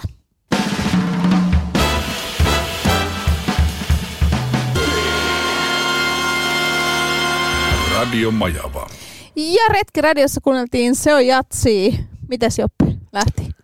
No se oli ihan ok se, mitä mä kuulin. Mä olin tuo keittiössä kokkailemassa, koska meillä eväshetki just alkamassa, niin mun piti laittaa Essu ja tota, noi kummihanskat, että saan kaikille steriilisti laitettua ruuat esiin. Mutta se vähän, mitä mä kuulin, ihan ok, mutta tota, niin, jos tämä olisi levyraati, niin mä laittaisin neljä. No ei se nyt kauhean ok siitä ollut. Mutta se oli silleen niin kuin positiivisesti ok. Okei. Okay. Hei tota, Eväs hetki. Eväs hetki. Ja studiossa on meidän kahden lisäksi myös Marinella Monni Himari. Ja me ollaan juteltu näistä sun, sun tota niin, menneisyydestä. Ja me ollaan päästy nippanappa sinne suolasien vesien äärelle rannalle. Ja sä sanoit äsken, että sun, sun tota niin, paras saalis oli, oli se mies. Ja sen jälkeen kalaa ei ole juuri tullut, mutta tota niin, mitä, mitä sä syötte siellä siellä, tota, noin, niin kuin siellä Norjassa? No, mehän viljellään. Meillä on oma perunamaa. Ai joo? Joo, ja tota, pyritään mahdollisimman omavaraisina elämään. Et kaupasta totta kai ostetaan asioita ja mausteita ja muuta, mutta, mutta viljellään perunaa ja nyt on porkkanat ja sipulit kanssa siellä kasvamassa ja salaatit ja, ja tota, puoliso metsästää ja, ja, ja kalastetaan yhdessä ja vaikka nyt itse en kalaa ole ihan hirveästi saanut, niin onneksi puoliso on siinä paljon parempi. Että hän on Norjaan aikanaan muuttanut lohen perässä ja, ja tätä kalastetaan ympäri vuoden siis merellä ja Tunturijärvillä ja pilkitään ja joessa sitten kun on lohen kalastuskausi päällä. Ja, ja, ja ei lihaa ei tarvitse sanotaanko näin ostaa kaupasta. Mutta te saitte joskus äsken semmoisen ison kalan, mikä kottikärryllä te ajoitte kotiin. mikä se on? Pallas. Pallas. Mikä, mikä okay. pallas se oli? Se oli ruijan pallas. Ruijan pallas, koska mä tiedän Grönlannin pallas on olemassa, mutta ruijan Joo, pallas. on myös sinipallas. Okei, okay. ja se oli siis semmoinen ihan järkyttävä iso, iso kala ja sitä kottareilla veitte ja sitten sun piti selitellä sitä sosiaalisessa mediassakin, että oliko tuo nyt niinku ok, että syötte tota. Ja... Joo, itse asiassa tota, Ai jaa, siis... joo, ruijanpallas, äm, reilu 40 kilonen, mutta ruijanpallakset kasvaa suuriksi. Se ei ole siis lajille mitenkään ihmeellinen koko. Eli se, mm-hmm. totta kai se kuulostaa hurjalta ja onkin iso kokoinen. Ja, mutta... ja näytti järjettömän. joo, mutta se on lajille hyvin ominaista. Että se, okay. joka, ne, niitä saadaan 80 kilosiakin. Ei se, se ei ole niinku kooltaan silleen pallaksena mitenkään ihmeellinen. Mm. Mutta tota, Ähm, Pallaskannat on ollut Norjassa kasvussa jo viimeiset kymmenen vuotta. Siitä löytyy WWFn sivulta tietoa. Eli monet saattaa sekoittaa sitten ruijan pallaksen vaikka sinipallakseen, mm. joka sitten on, voi huonommin. Ja, ja se, että jos nyt me pyydetään yksi iso pallas tai kaksi vuodessa ja me, siitä tulee niin paljon lihaa, että enempää ei tarvitse, mm. niin se ei meidän kalakantoja tässä mm. maailmassa mihinkään hävitä. Et ongelmahan on, on enemmän sitten tota, um, commercial, siis tämä Kaupallinen. kaupallinen kalastus, siis kiitos. Aika paljon on tullut katsottua kaiken maailman dokumentteja mm. ja luettua aiheesta, että on hyvin tuttua itselle, että jos en tietäisi asioista, niin en tietenkään, jul- tai siis että tiedän, jos julkaisen, niin tiedän ja seison sen takana täysin, että se on ihan hyvä, että keskustelua syntyy. Ja... sekö näitä kirvotti sitten näitä kommentoijia siinä, että nimenomaan, että oletettiin, että nyt saat ryöstökalasta ja ähm, tuhoat tämän? Lajin, lajin tota, kanta ei ollut tiedossa, että se on kasvussa esimerkiksi. Joo. Niin se oli yksi, mikä, mikä, ja sitten kyseinen kommentoija olikin sitten tyytyväinen, että sai niin kuin pare, uutta päivitettyä tietoa Joo, asiasta, jo. Että, että ei ollutkaan niin katastrofaalinen tilanne kuin on ollut. Joo. Mutta kyllä WWFn kalaopasta kannattaa kaikkien lukea, että voin lämpimästi suositella, että ehdottomasti laitatte vaikka Googleen vaan WWF-kalaopas, niin sieltä löytyy, mitä kaloja kannattaa syödä ja mis, miltä alueelta pyydettynä, niin, niin sitä kun seuraa, niin voi, voi jo niin kuin paremmin mielin syödä kalaa, jos sitä ostaa kaupasta. Et itsehän niin kuin tosiaan, niin kuin sanoin, niin en esimerkiksi Norjan kassilohta en ole syönyt vuosiin, enkä, enkä sitä syö. Et se on niin kuin kalan kasvatus meressä on Joo. ihan viimo, viho viimeisimpiä asioita. mitä niin kuin tuolla pitäisi tehdä, mutta ei mennä nyt siihen. Ei mennäkään, ja mä, mäkin tuota, kun en tuntenut sitä asiaa, niin, niin en myöskään niin kuin perehtynyt siihen sen niin kuin enempää, mutta se mikä mulle tuli ensimmäiseksi mieleen on se, että jos sulla olisi ollut peräkärryllinen niitä, olisi voitu mm. tavallaan niin kuin niin. vähän puida sitä no asiaa. No tämän, tämän takia muun muassa Norjaan on tullut se sääntö nykyisin, että, okay. että, että turistit ei saa mennä mereltä tuoda kalaa oh. yhtään Suomeen, koska Joo. sitä on trokattu aikaisemmin. Joo. Eli 18 okay. kiloa kaksi kertaa kalenterivuodessa opas, oppaan, virallisen kalaoppaan kanssa, niin silloin saat tuoda. Muuten se on 800 euron sakko plus 20 euroa kilo. No niin, se on oikein se. no kun tämä on siis, tämä kalastusasia on mulle täysin tällainen, niin kuin mähän en kalasta enkä mitään. mun mies kalastaa kyllä. Ja mä niinku kuuntelen sitä aina tälleen vähän niin kuin silleen, jaa, jaa, jaa, niin tällaistakin voi tehdä. Koska se on mulle täysin niinku tuntematon. Ja kaikki nämä säännökset ja kaikki, että mitä saa kalastaa no. ja mitä ei. Minähän tiedän ruijanpalaksen siitä, että Hakaniemen hallissa sitä myydään savustettuna palana. Se on, se on ihanaa. Mm. Mutta sen sanon vielä, että jos jokainen kalastaisi ja metsästäisi Joo. oman, mitä söisi, siis lihat niin. ja kalat, niin Siis siihenhän mä haluaisin, että tämä maailma menisi. Jos mä saisin päättää, niin kun, jos olisi diktatuuri monni, niin mm. päättäisin, että joka ikinen kasvattaa omat perunansa ja, ja kalastaa ja metästää sen ja perkaa sen, mitä sy- siis, että niin kuin on se luontosuhde myös. Mä sanon, siis lähinnä se, että mitä enemmän aikaa viettää luonnossa, niin se on tullut niin lähelle, Kyllä. että sä kunnioitat myös sitä saalista, minkä sä saat. Se ei ole vaan se vakuumipakattu jauhelihan, minkä sä haet kaupasta ja aivan he, niin kuin, että siis kuinka moni edes tietää sen, että, että kassilohi, mitä Norjassa tuodaan, se on valkosta oikeasti. Se, se saa väriainetta kaksi viikkoa ennen kuin se teurasetaan, jotta se on punainen, kun se viedään tiskille kauppaan, jotta, jotta ostajat että se näyttäisi niin, että se näyttäisi normaalilta, niin koska sen ravinto on, on soijaa ja muuta purua, niin eihän se saa sitä väriainetta sieltä luontaisesti. Mä niin näen, kun Aniko Lehtinen seisoo nilkat vedessä tuo kaivarin rannassa ja heittää tuota, Joo, mutta ja kalastaa. Oli... Ja sitten se menee tota, siihen kaivopuistoon kuokkimaan tota, mm. itse päivän perunat. Tämä oli hyvin, hyvin joo, Tietenkin mutta... tässä vaiheessa pitäisi, jos maltaisi mm. oikeasti siihen, mitä se olisi ihanaa, niin tuettaisiin ja autettaisiin toisia ja vaihettaisiin ja vaihdantatalous toimisi niin kuin ennen aikaa. Että sä et niin kuin jäisi yksin myöskään. Silloin pidettäisiin kaikista enemmän huolta. Vanhuksista pidettäisiin paremmin huolta. Olisi ne, niin kuin, että sä et jäisi yksin. Et Kyllä. Sitä mä niin kuin ihannoin, sitä vanhaa aikaa. En pelkästään nyt sitä, että Joppe sun on pakko. Sä et edes syö kalaa. Eh, mä, mä oon tehnyt omaa. Niin, mutta siis mä tiedän, mitä sä ajat tavallaan takaa tuolla mm. ajatuksessa. Se, että yksilö lähtee jo tekemään, niin sehän on jo niin kuin siirto kun se, että, että odotetaan, että kun kaikki alkaa itse kalastaa ja metsästää, niin sitten mä lähden siihen mukaan. Ja sama vaikka kasvissyön, siis mm. tavallaan tämmöinen aihe, niin, niin omilla pienillä valinnoillahan mm. me mennään niin kuin eteenpäin. Ja jotenkin mä näen, että sä oot tehnyt sun pieniä valintoja monta kertaa tavallaan, niin kuin sä haet sitä, sitä, sitä sellaista niin kuin hyvää väylää. Ja niin kuin mä oon kanssa samaa mieltä, mun mielestä just se, että et, et et niin kuin meidän pitää syödä kasvispainotteista ravintoa, koska se on oikeasti ilmastoinnille ja lasten tulevaisuudelle, ilmastoinnille, ilmastolle ja lasten tulevaisuudelle ja kaikille parasta. Mutta just se, että se sellainen tavallaan omaan tarpeisiin niin kuin kalastaminen ja metsästäminenkin, niin kyllä mä näen siinä myös niin kuin positiivisia asioita kunhan se on just sitä omaan tarpeisiin, eikä mm. sitä sellaista, niin kuin, koska metsästämistäkin on hyvin monen tyyppistä, samoin kalastamista. Mm. Ja, ja tota, niin, niin se sellainen, että oikeasti käytetään sit se, mitä kalastetaan esimerkiksi. No me, mehän, en siis käy itse eikä puolisokaan mm.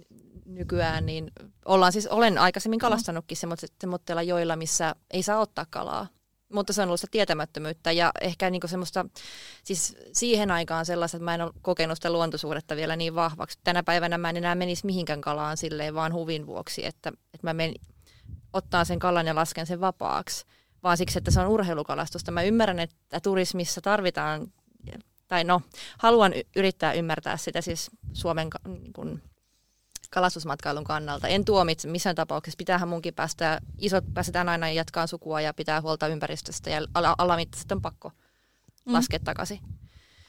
Mutta en itse menisi kalaan joelle, josta en saa ottaa ruokakalaa. Ja kun olen sen ruokakalan saanut, ja vaikka voisin kalastaa enemmänkin, niin en kalastaisi. Että se on mun valinta. Ja se on jännä, että monesti kun mä sanon sen ääneen, niin, niin mä saan siitä paljon kommenttia niiltä, jotka CR kalastaa ja nauttii siitä. Mä en siis tuomitse heitä, se on vaan miten mä teen, ja, mutta se, se triggeröi tosi paljon ihmisiä. Se on mun valinta. Hei, me mennään taas syviin vesiin koko aika. Tuota. Mä haluan kommentoida tätä ennen kuin mennään kevyisiin no, komment- vesiin taas. Kommentoisi tätä. CR tarkoittaa... Catch and release. Mm. Joo, joo.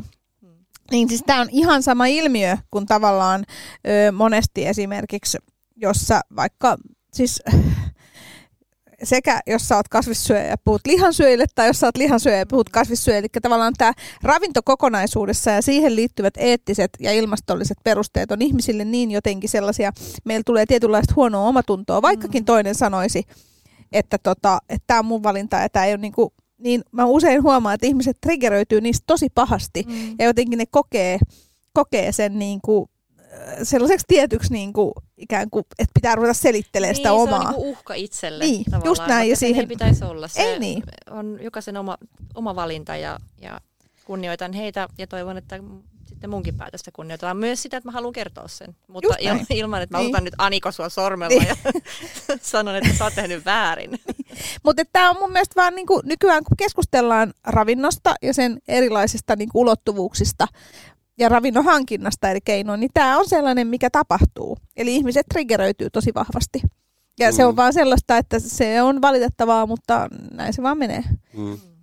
Se, mitä mä kaipaisin tämmöiseen keskusteluun ja tämmöiseen ö, asetteluun, on, on huumori ja hyvä mm. fiilis, ja että näistä voidaan laskea leikkiä. Mm. Mä olen ollut muutaman kerran semmoisessa työyhteisössä tekemässä projekteja, missä on ollut paljon kasvissyöjiä. Ja sitten kun mä en ole niin kuin leimautuneesti kasvissyöjä, niin mä koen oikeudekseni heittää siitä herjaa, ja, ja tota, mutta mä myös niin kuin opin siellä niissä, niissä jutuissa. Että tota, ja voin, voin keskustella itse asiassa niin kuin niistä ja sen innottamana esimerkiksi te, tehtiin juuri kohta ilmestyvään erälehteen tulee vegaaniruokaa, koska mä en itse osaa tehdä sitä, mä en niin kuin ymmärrä siitä tarpeeksi. Mä otan ihmisiä, joka, mm. joka, joka ymmärtää, se kertoo mulle, mä oon niin kuin siinä mukana. Mutta silti mä saan mun mielestä suhtautua siihen huumorilla ja tota, niin, ainakin se yhteisö, missä mä, missä mä olen ollut, niin ne toivottavasti on ymmärtänyt, että mm. et ei toi ihan tosissaan vihaa kasvissyöjiä, vaan tota, niin,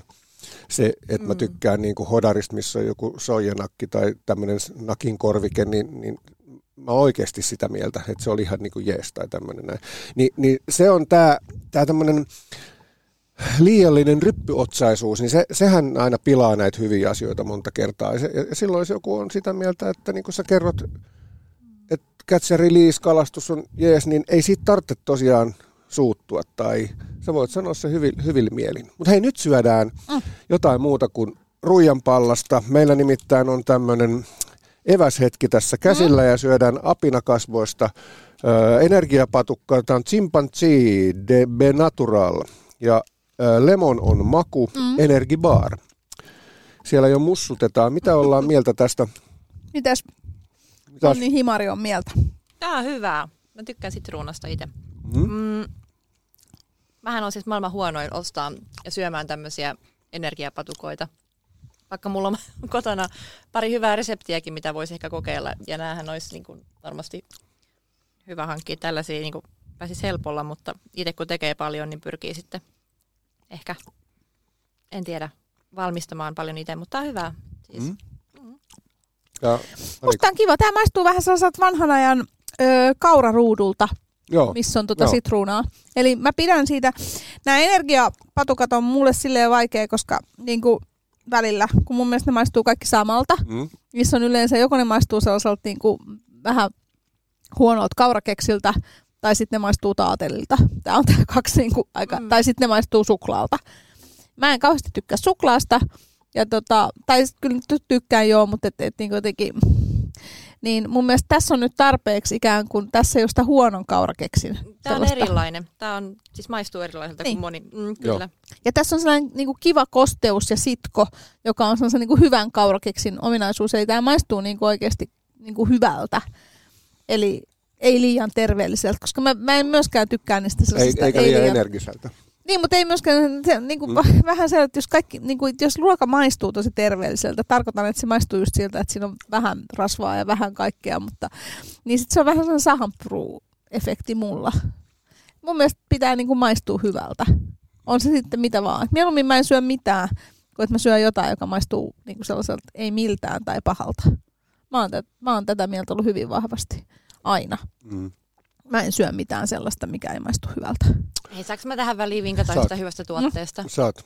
Siis taateleista kun puhuit, niin Mm. ihan kaupan, siis tuoret sieltä tiskiltä tai mikä viha, vihannesti tiski apua. Tuli kalatiskit mieleen, tuoret tiski. Mm. siis taatelit, tuoret taatelit, on tässä pahvirasiassa. Joo. Ai niin, se semmoista, missä on sitten semmoinen tikku mukana kanssa.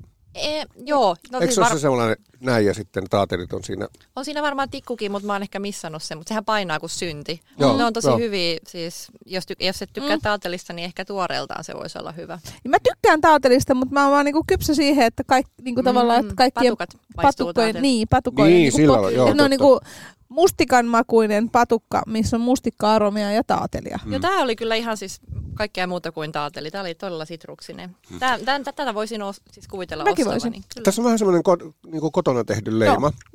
Tämä, tämä näyttää niin kuin teolliselta, koska tämä on tämmöinen tämmöinen patukka. Mutta sitten kun tätä syö, niin tämä, tämä on hauskasti lohkeilee. Siis tässä on sellainen, niin kuin, olisi itse paistanut vähän. Kyllä, tämä on sellainen kaurakeksi tyyppinen. Tässä ei ole liikaa makuja. Tämä, on niin kuin, Joo, tämä ei yllätä liikaa. Tämä tulee tämä sitruuni ihan niin oikein niin kuin kuuluukin. erittäin hyvä mun mielestä. Aniko, millä me huudotaan tätä alas? No meillä on tällainen syksyn uutuus kuule. Nythän tota, varmaan kaikki tietää, mä oon puhunut usean kertaa, että tää tällainen niin kuin raitistelu ja sober curious, eli tällainen vähän niin kuin alkoholin vähentäminen on muodissa. Ja juomavalmistajathan ovat vastanneet tähän trendiin Joo. tuomalla myös Alkoholiton olut on vanha juttu ja nykyään alkoholittomia tisleitä, alkoholittomia lonkeroita. Ja tämä on nyt alkoholiton siideri. Tämä on Crowmorein White Crow alkoholiton siideri, ihan 0,0 kuulkaas. Ja tuota noin, pitäisi maistua siideriltä ja olla tosiaan alkoholiton. Ja sen verran mun mielestä ihan kiinnostavaa, että tässä on käytetty fermentoitua omenamehua, eli oikeasti sitten tavallaan pyritty saada sitä niin kuin vähän sitä niin kuin käyneen omenamehua sinne, joka on musta kiva. Mitäs ollaan mieltä? Mitäs Marinella tykkäät? No tota, itsehän en siidereitä juuri juo ja juon tosi vähän muutenkin. Että tämä Sober Curious on tu- terminä tuttu ja on huomannut, että kun tuonne pohjoiseen on muuttanut, niin se afterwork-elämä, mikä täällä Helsingissä Mm. kukoisti välillä vähän liiankin paljon, niin se on jäänyt kyllä kokonaan, että ei ole Onneksi kato koronapyyhkäs sen sieltä täältäkin pois. Kyllä, mutta tota, tämä on hyvä siksi, että tämä ei ole mun mielestä kauhean makea. Se Joo. siidereiden makeus, myös niin kuin siis kuivat siiderit on mun mielestä mulle makeita, mutta tämä on aika raikas. Siis silleen, että tämä maistuu kyllä siis omena siideriltä, mutta tota, tämä voisi mennä hyvänä janojuomana. Siis silleen, sen, sen alkoholittoman oluen Mm. korvikkeena välillä voisin kuvitella tällaisen juomani. Musta on pliisu sillä lailla, että tota, jos mulla olisi kaadettu omenamehua lasiin ja se olisi ollut tää, niin olisin mennyt ihan täydestä tavallaan. Et mä, mä jotenkin niin koe tätä siideriksi. Voi johtua siitä, että mä en ole vuosikausi juonut siideri. Joskus join erilaisiakin siidereitä. Ne oli niin kuin, se oli se kausi. Mutta sitten vaihdoin oluen ja olen huomattavasti onnellisempi niiden kanssa. Kohti onnellisempaa elämää. mutta, mutta siis niin kuin sanoit, niin kuin, sit, jos ajattelen tätä vain juomana, Mm. niin, niin janojuomaksi tosi hyvä, ei ole liian makea, Mm. on niin kuin hyvin helppo. Ja, ja tulee se sellainen niin kuin ompun maku. Mm. Et, et, mä, mä mieltäisin tämän enemmän niin kuin hyväksi omenamehuksi kesäkuumalle kuin että taas alkoholiton siideri. Semmoinen tosi sterkki omenavissy. Joo. Joo. Mm. Toki. Ja mä itse kanssa pidän tästä just sen takia, koska tota, mä en juo siidereitä, koska ne on pääsääntöisesti kauhean makeita ja mä en tykkää makeista juomista. Mutta tässä on just kiva tää tällainen, että tää on aika just hapan. Ja, ja, niinku, ja sitten tää soljuu alas tosi helposti. Et mä oon kanssa sitä mieltä, että että tämä olisi nimenomaan tosi hyvä janojuoma ja sitten vähän just sellainen, niin kuin, kun illalla, mulla on usein, tiettäkö niin, että et, et illa, et ei tee mieli niin alkoholia, mutta illalla tekee mieli joku hyvä juoma. Sitten, niin kuin, että jos on talvin, mä juon usein vaikka teetä, jos on kesä, niin sitten tekee mieli jotain, niin kuin, mä saatan juoda alkoholiton tinkiväriolutta tai jotain sellaista niin kuin kivaa, niin kuin, että, että tekee mieli niin kuin juoda kuitenkin jotain, siinä katsoo telkkaria, niin, niin, niin muut ehkä juo sitten punaviiniä. Mä en hirveän vähän juon kotona alkoholia yksin, kun en mä jotenkin koe sitä. mä en tykkää juoda yksin. Mutta mun tekee mieli iltasi jotain hyvää, niin tää olisi tosi hyvä sellainen, että et niinku sä katsot telkkaria ja siinä niinku on ja ilta ja Mm. mm. sit sä vähän siemailet tätä. Ja tällä ei varmaan niinku se, että se vähän lämpenee, niin tee pahaa mikään. Niin, ei varmaan. Ja sitten vaikka just jossain nuotiollakin, niin tää voisi olla kiva sellainen niinku yksi iltajuoma Mm. minkä tota ottaa sit silleen. Koska se on mulla kanssa ollut tärkeää, että kun käydään jossain mä, niin kuin eräilemässä, mähän käyn enemmän vaan sellaisia päiväretkiä ja muita, niin mä tykkään siinä nuotiolla aina sit ottaa jonkun juoman. Niin tää olisi tosi kiva siihen. Tätä mä en kyllä ottaa siihen, siihen hetkeen. Tää on niinku siihen ihan liian pliisu, koska se on musta tavallaan sitten taas semmoinen kruunaushetki, niin siihen mä ottaisin niinku oikeasti jonkun oikein hyvän juoman. Siis, Se... Mun mielestä tää olisi ihan hyvä, koska mä, mä oon itse kanssa vähän nyt niinku, huomaan, että vuosi vuodelta, vaikka teen alkoholin parissa töitä, niin mähän juon niinku tosi paljon niinku erilaisia, toki tosi pieni määrin, mutta siis niinku, mä, niinku laatuja tosi paljon niinku työkseni erilaisia. mm. Niin, niin sitten kun osaat vapaalla, niin sit juo yllättävän vähän. Tietysti tiettyjä poikkeuksiakin on. Häät oli tuossa viikonloppuna, niin ei omat tosi, mutta meni vähän siellä liikaa sitä viiniä, mutta, tota, mutta et joo, niin, niin mä entistä enemmän etin sellaisia kivoja juomia, mitä voi juoda, missä ei alkoholi. Niin siis kyllä mäkin alkoholittomia oluita tykkään juoda ja niin kuin enemmän ja enemmän. Ja, ja aina kun mä näen kaupassa uuden alkoholittoman oluen, mä ostan sen ihan vain sen takia, että mä tykkään niitä maistella ja sitten okei, okay, toi ei maistu milleen ja toi on hyvä, toi voi ostaa uudestaankin. Mutta nimenomaan niin kuin siihen hetkeen, kun sä sanoit, että ollaan siellä nuotiolla, niin tämä ei lähtisi mulle siihen mukaan. Et nyt jos esimerkiksi ottaisin, niin ottaisin varmaan Hailuodon panimon vehnäoluen, koska sehän voitti jonkun tämmöisen kilpailunkin tuossa Suomen paras ollut kilpailu vehnäilut sarja. Joo, niin se on nyt sillä lailla, että se olisi varsin raikas, mukava istua sinne, sinne tota nuotion loimuun, kun se nuotio rätisee ja kaikkea tämmöistä. Mutta hei, nyt me eksytään Mut aiheesta. mitä hei, Mon, Monni Himari, mitä te, niin kuin, jos sä mietit nyt sitten siellä Norjassa omavaraisena, teillä on perunapeltoa ja vähän kalastatte ja muuta, niin mitä te niin kuin syötte päivittäin? Ennen kuin mennään tuohon kirjaan ja seuraavaan. Mik- Mikä on teidän niin kuin tyypillinen joku ruoka, mitä te syötte? No, perunaa aika paljon. Totta kai viime vuonna nostettiin viidestä vaosta 45 kiloa perunaa. Oho, Joo, se on aika paljon. Joo. Se riitti meillä maaliskuuhun. Ja nyt on sitten kahdeksan vakoa, niin pitäisi riittää nyt sitten koko ensi kauteen, että ennen kuin sitten uusia perunoita pääsee nostaa. Mutta siis kalaa syödään ihan tosi tosi paljon. Ja miten te valmistatte sen? no meillä on kotona rakennettu nyt kylmäsavustus. Meillä on teltta siellä, missä voi lämmin savustaa ja kylmä savustaa. Ja, ja tota, savustettu pallaksen päähän on siis ihan mun suurinta Oi, herkkua. Siinä, se on todella todella hyvää. Sen kallon ympärillä on paljon lihaa Mm. mm. ja poskilihat on aina kalassa, isossa On. kalassa yleensä hyvät. Ähm, sitten No ihanat. Voi grillata mm, pannulla, miten uunittaa. Siis kalaa me syödään pääsääntöisesti varmaan niin monta kertaa viikossa, mutta sitten on tuttuja poro, poro tota, miehiä, niin saa sitten sieltä poron, poro haetaan. Nyt toivottavasti saadaan no nyt kun palaan kotiin, niin, niin sitten semmoinen pakkaseen ja, ja, ja lintu. Ja sitten toivottavasti myös nyt kun kausi on päällä ja puolisa metästää, niin, niin, niin. Mutta totta kai niin kun perunan kaverina, mä oon itse siis suuri aasialaisen ruoan ystävä, niin kyllähän mä triisiä käytän paljon kaikessa, että joku pallas panang, niin kuin panang ka- karja, mutta sillä, että se, kun pallas on niin monipuolinen kala, se voi käyttää oikeastaan mihin vaan, minkä lihan korvikkeelle tahansa. Se on, Niin, koska niin. siis se pallas on niinku tosi sellaista lihamaista, On, se, se rakenne. Ja se on kiinteä, se pitää sen muodon, toisin kuin Joo. vaikka turska, joka, joka, Hajoaa. joka hajoaa. Kyllä. Mäkin on syönyt sitä pallasta. Se on mun mielestä mielenkiintoinen, kun se on vähän sellainen just niin kuin, ei niin lihamainen kuin tonnikala, mutta melkein. Joo, kyllä, kyllä, kyllä. Mutta siis vaihdellen paljon kasviksia ja paljon kalaa. Se on oikeastaan se niin kuin pää, pää, pääraaka-aineet niin sanotusti. No, no sitten. Mennään tota nyt, kun on syöty ja, ja tota, ö, huudeltu siiderillä juomat, niin soitetaan kappale ja sitten sen jälkeen Mm. puhutaan niistä sun sosiaalisen median ja kaikkien näistä Kirjasta. jutuista ja ennen kaikkea siitä kirjasta, mikä on juuri ilmestynyt. Mekin nähdään tässä vain kansi, mutta meillä on vielä nähty sitä sisältöä. Mm. Mikä tota, Kappale. Niin. Kappale on Nenästä vertaa sielusta kultaa ja Juise Leskinen. No niin, lähdetään perusmatskuulla. Kuuntelet Retkiradiota, täällä Aniko ja Joppe ja vieraana Monni Himari.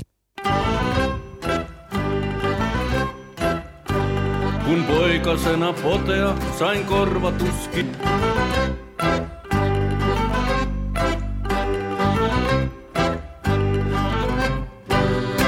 Sepä se. Eli väärä biisi soitettiin, se ei ollut levynsoittajan vika, vaan se oli jossain muussa se vika. Mutta hyvä se oli tämäkin. Tämä oli Oli. mummon sekomehu ja tämmöinen vähän harvinaisempi Juis Leskinen. Et sopi tämän meidän eväshetken päätteeksi tämmöinen sekomehu touhu. Se sopi sopi. Ja meillä studiossa siis Aniko Lehtinen ja Joppe Ranta ja vieraana Marinella Monni Himari. Ö, sun uusin teos Vaella kalasta rakasta on tuossa meidän pöydällä ja ilmestynyt viime viikolla, kun sä sanoit. Joo, vähän tuli etukäteen painosta, niin oli iloinen yllätys kaikille. Ja ö, Suomalainen kirjallisuuden seura on sen julka- kustantaja ja sä omalla nimellään, nimelläsi sitä, sitä tota teet ja olet siihen purkanut sielusta kultaa ja Ja kaikki, kaikki ne tummat verta. Mm. Just näin. niin. Tota niin, avasi, ava, avattiin sen verran, että tuttua sun kuvakerrontaa siinä oli. Pimeässä studiossa en pystynyt sitä vielä lukemaan, mutta tota, kerro meille, mistä tuo kirja kertoo. Joo.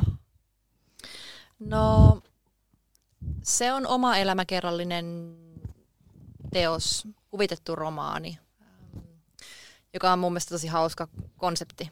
Että on niin kuin ihan romaanikirja, mutta kuitenkin niin kuin kerronnallinen kirja, mutta sitten valokuvia siellä mukana. Ja, ja, ja se kertoo em, tämän matkan, jonka olen kulkenut, jotta olen päätynyt Pohjois-Norjaan. Se kertoo toivottavasti viimeisen kerran sen, että mun tarvii enää palata niihin syviin vesiin, joista olen päässyt nyt pois ja, ja tota, elää sellaista elämää, kun, kun saan. Et käytännössä se nivoo sen kaiken turhautumisen ja sen, kun, sen päivän, kun kuppi meni nurin ja lähi haneen niin sanotusti tien päälle ja kohti pohjoista. Et.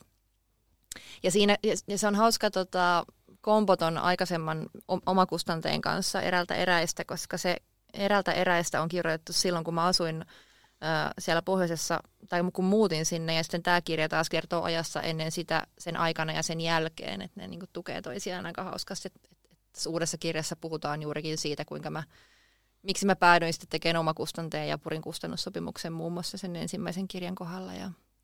Mutta ennen kaikkea se on siis tarina siitä, että kuinka pohjalle pitää mennä, että tajuaa lähteä. Olisinpa tajunnut ehkä no, niin kuin helpommin, helppo, olisi ollut hienompi tavallaan, jos mä olisin tajunnut lähteä aikaisemmin. Eli jos joku nyt kuvittelee löytävänsä tästä niin kuin kalapaikat tai Ei parhaat löydä. kaukomaan kohteet, niin ei löydä. Eli, eli onko tässäkin nyt sitten nähtävissä se, että sä teet kirjaa itselle, sä teet tavallaan niin kuin sä haluat purkaa sen asi- asian, mikä sä olet. Joo, ehkä, se, ehkä sitä on kokenut olevansa jonkin sortin semmoinen, ei nyt outolintu, mutta tavallaan mulla on ollut kautta historian jostain syystä mun on pitänyt perustella hirveästi, mi- mitä mä haluan tehdä ja miksi mä haluan tehdä. Ja se on kiinnostanut ihmisiä ja siksi mä oon joutunut perustelemaan, kun on kyselty paljon, mutta nyt mä olen kertonut kaiken. Ja jos joku kysyy vielä joskus, niin mä pyydän häntä kääntymään tämän Kato kirjan. kirjasta. Tämän Ai, kirjan toi, on, toi on kova veto. Mutta tota, kyllä siinä puhutaan paljon merestä ja merien suojelusta ja luonnonsuojelusta. Että se on hyvin kantaa ottava teos myös tämä uusi. Et, et sen lisäksi, että siinä mä puhun itsestäni, niin mä puhun kaikesta, mitä meidän ympärillä on ja, ja miten omat valinnat ehkä sitten on syntynyt ja miksi niitä kohti olen mennyt ja näin. Mm. Niin, niin, mutta on siinä siis kalastuksestakin ja maisemista ja näin, mutta enemmän se on semmoinen itsensä kehittämiseen niin kuin suunnattu myös. Miltä tuntuu Teos. kirjoittaa noin niin kuin henkilökohtaisesti? Tavallaan, että siinä on tosiaan, niin kuin sä sanoit, Monni Himari, että tosi paljon näitä niin kuin, ikään kuin, että, niin kuin sun ihan syviä henkilökohtaisia tuntoja. Ja miltä tuntuu, kun sitten vieraat ihmiset lukee niitä?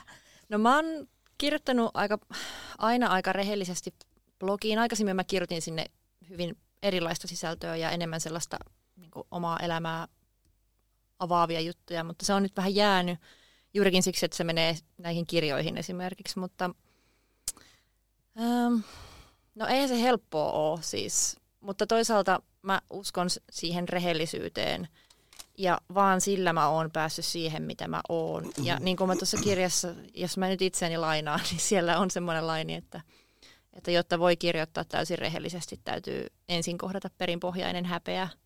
Ja, ja tavallaan kun pääsi sitä häpeästä eroon, miten paljon on munannut ja tehnyt asioita väärin ja huonoja valintoja ja muuta, niin, niin se, jos joku siitä saa kättä pidempää tai apua itselleen, niin, niin sitten mä tiedän, että se on ollut sen arvoinen, että avaa itsensä muille ja vaikka se on asioita, mistä ei ole hirveän ylpeä, mutta, mutta tota, se on nyt kerrottu, niin mä odotan innolla mun kolmat seuraavaa teosta. Nyt se voi olla mitä vaan, koska mä olen nyt märehtynyt tarpeeksi, Mm, mm, mm, mm. jos tälleen sanotaan, niin seuraava on jotain ihan muuta sitten.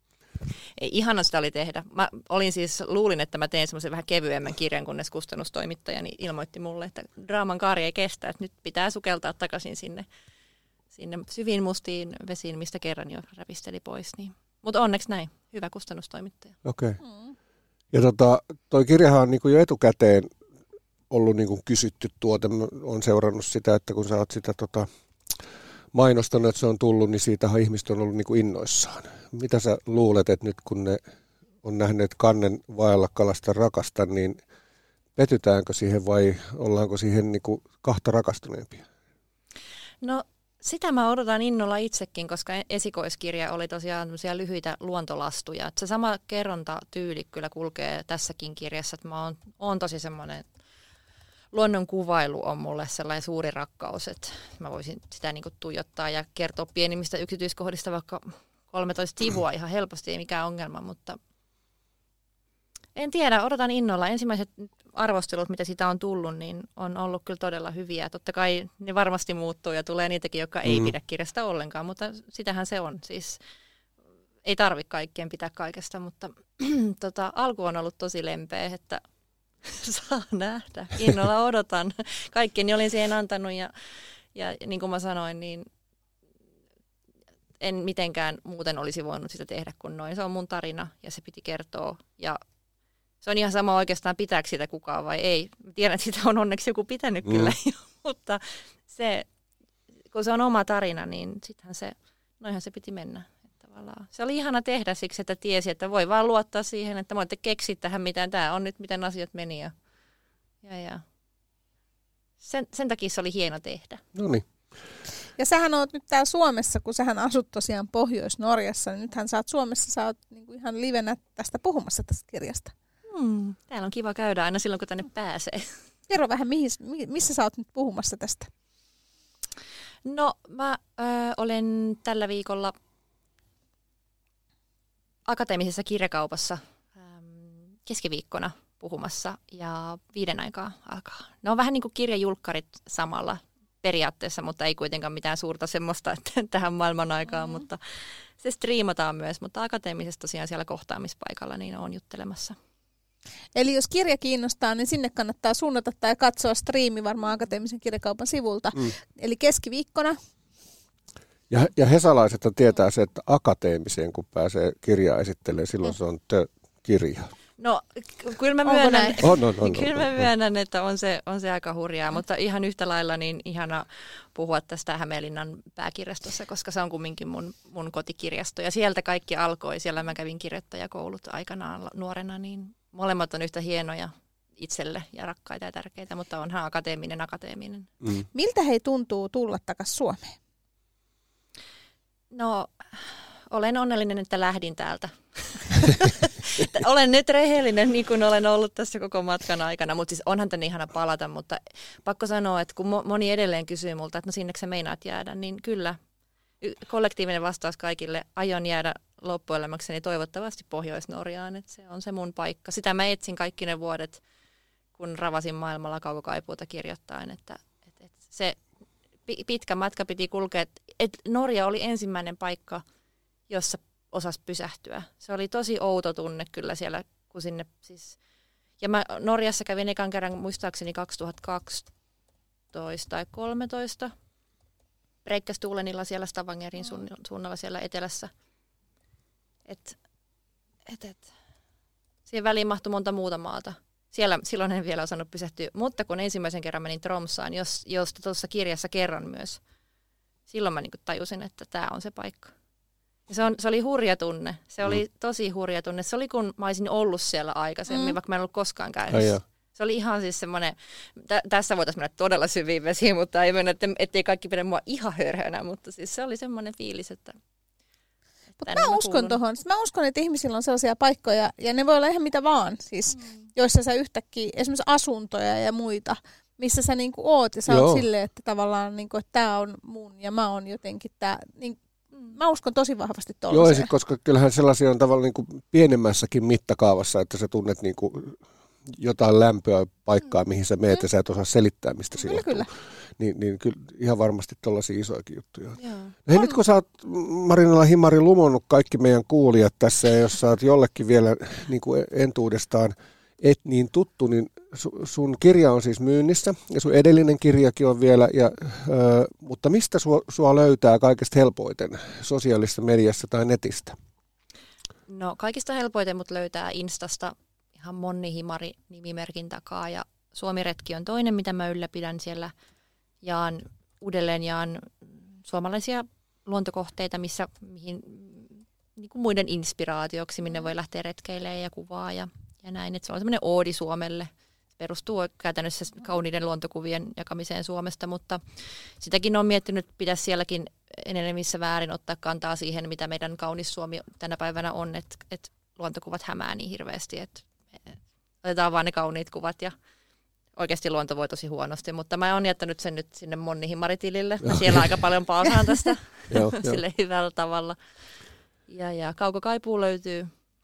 Sillä nimellä löytyy netistä. Joo, sieltä Joo. löytyy sitten retkitarinat ja vanhat matkatarinat myös. Ja se, mikä mua viehättää siellä sun sivuilla, niin siellä on niitä varusteasioita aika paljon tuotu Joo. esille, eli tavallaan kokemuksen kautta, että okay. erilaisia, että Joo, kiitos tota, sun. Sä oot ollut mun suuri inspiraatio ja monessa jutusta mä oon itse asiassa linkannutkin sulle. Sä et varmaan olisi kaikki edes nähnyt, mutta tota, paljon olen upottanut sun retkivideoita muun muassa niin no, niin. yhteyksiin.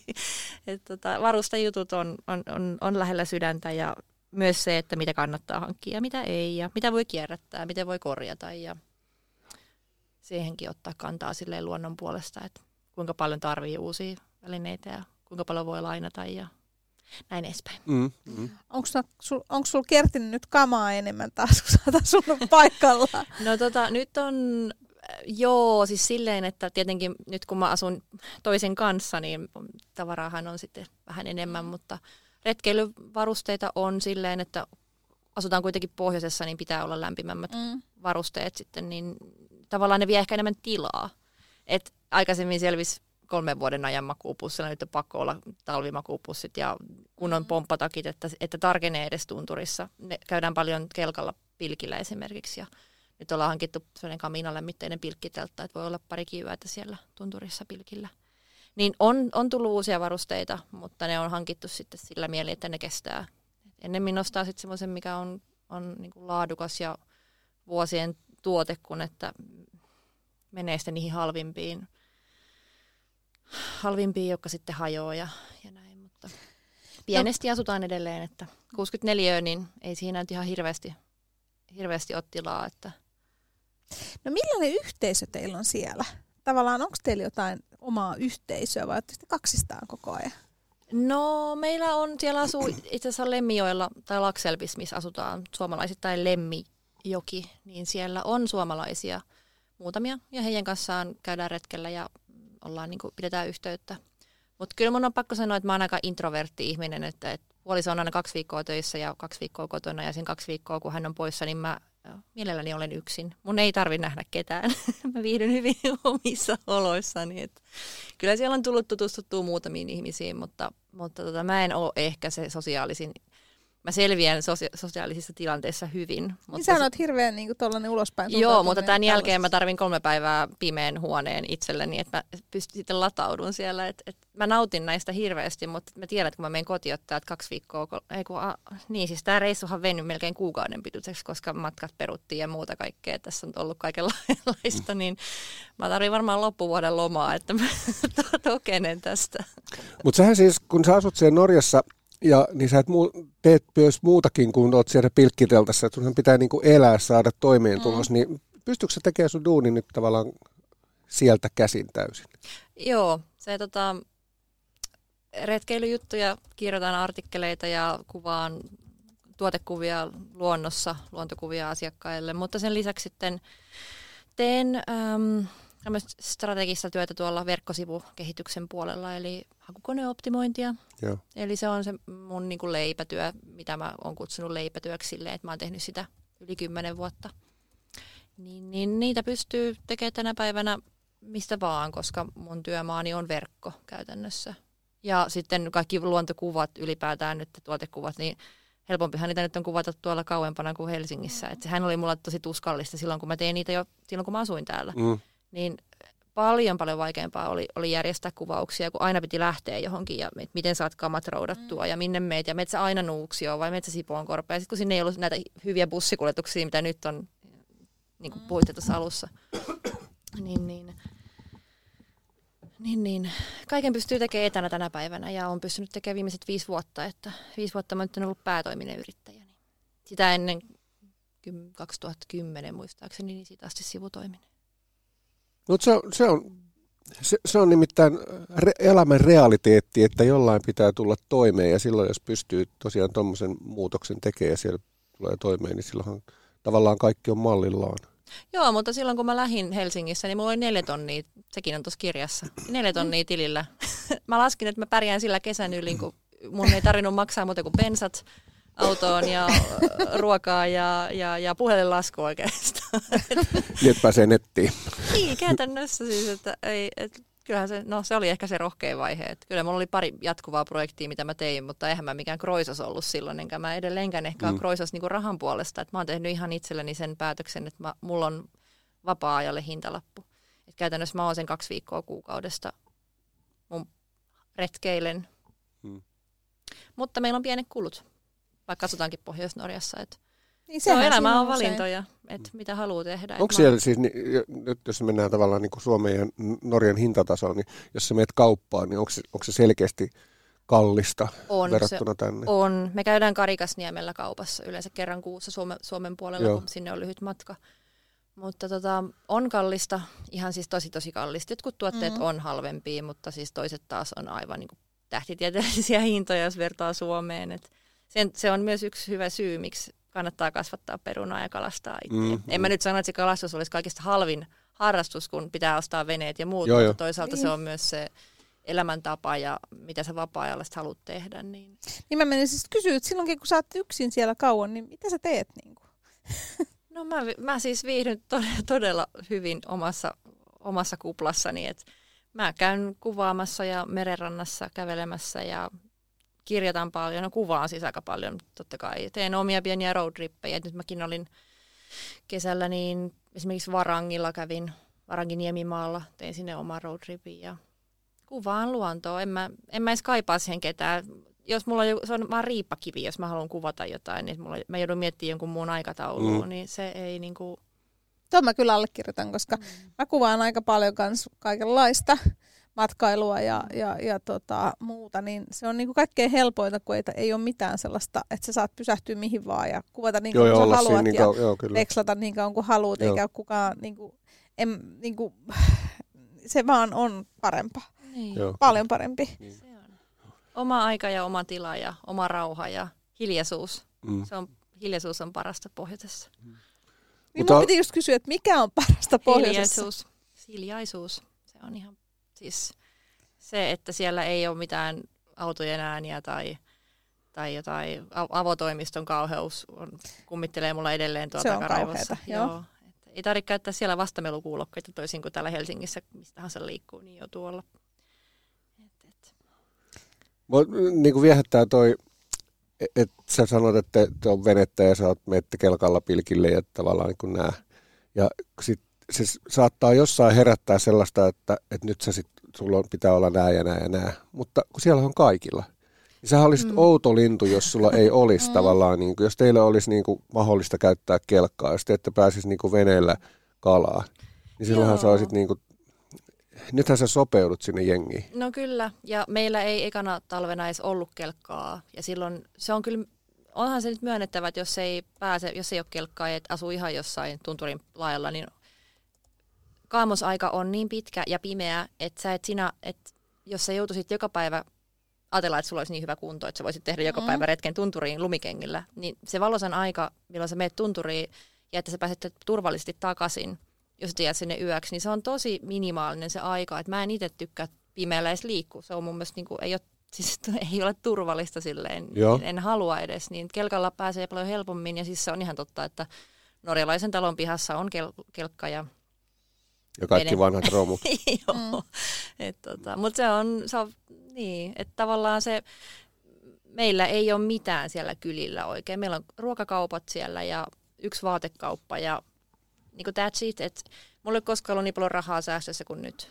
Niin, Niin. Siis, niin. että mä voin ostaa sen veneen ilman lainaa. Niin, Ihan, eikä, ja siis esimerkiksi, että sehän on aivan niin kuin, kun siellä ei kulu sitä rahaa Mm, mihinkään. joo, joo, kyllä, kyllä. Niin, se on ja kans silloin sä voit se. panostaa sitten siihen, mitä sä, niihin harrastuksiin. Et, Ja sit muista pitää suhteuttaa sillä lailla, että, että jos sä sanot, että sä, jos on kova kunto, niin voisit kävellä sinne lumikengissä. Mm. Mutta sä meet kelkalla tavallaan sinne retkelle. Niin mm. eihän kukaan täältä lähde kruunuhaasta kävellen Nuuksioon sen takia, että se pääsee sinne. Vaan se menee autolla tai bussilla tai jollain. Niin se on tavallaan vähän sama asia, että, että se, se, siellä se matkat vaan tehdään sillä välineellä. Niin, näinhän se on. Ja se on kulkuväline siellä kuin täällä bussi tai spora tai, tai, tai metro. Et, et, et. Mutta ne on mahdollistaa Niin on. paljon. Hei, mikä meillä on aikataulu, juontaja, kollegani Kohta Aniko Lehtinen? lähtee, otetaan tota, ää, me voitaisiin periaatteessa ottaa tähän yksi ralli ja sitten ottaa loppusanat. Ralli, se on mun rattuni edelleen. Siis onko sun biisin On. laittovuoro? Nyt On. Pidetään Ja penkeistä kiinni. Ja nyt me otetaan tota, hyvin ehkä vastakkainen tähän näin. Tota. Eli tämä matkabiisi Levi and the Leaviksin sunnuntaiksi San Franciscoon. Mm. niminen biisi tähän väliin. Ja sitten vielä juttelemme täällä. Eli täällä on kuulkaas Aniko Lehtinen, Joppe Ranta ja Monni Hiivari. Olemme jutelleet vaikka mistä. Ja muistakaa, että jos ette ole päässeet mukaan ohjelman alusta asti, niin nämähän löytyvät Retkiradion kaikki jaksot myös Spotifysta ja Anchorista. Kyllä, ja meitä voi siellä äh, Retkiradiota seurata Instagramissa ja Mhm. laittaa sieltä kautta meille viestejä. Ja älkääpä unohtako sit sitä tiliä Monni Himari ja Suomi Mm. Retki, koska se, nekin löytyvät Instasta. Molemmilla on hieman enemmän seuraajia kuin meidän Retkiradiolla, mutta perässä tullaan. Perässä tullaan. Mutta seuraavaksi Leevi Leaviksi sunnuntaiksi San Franciscoon.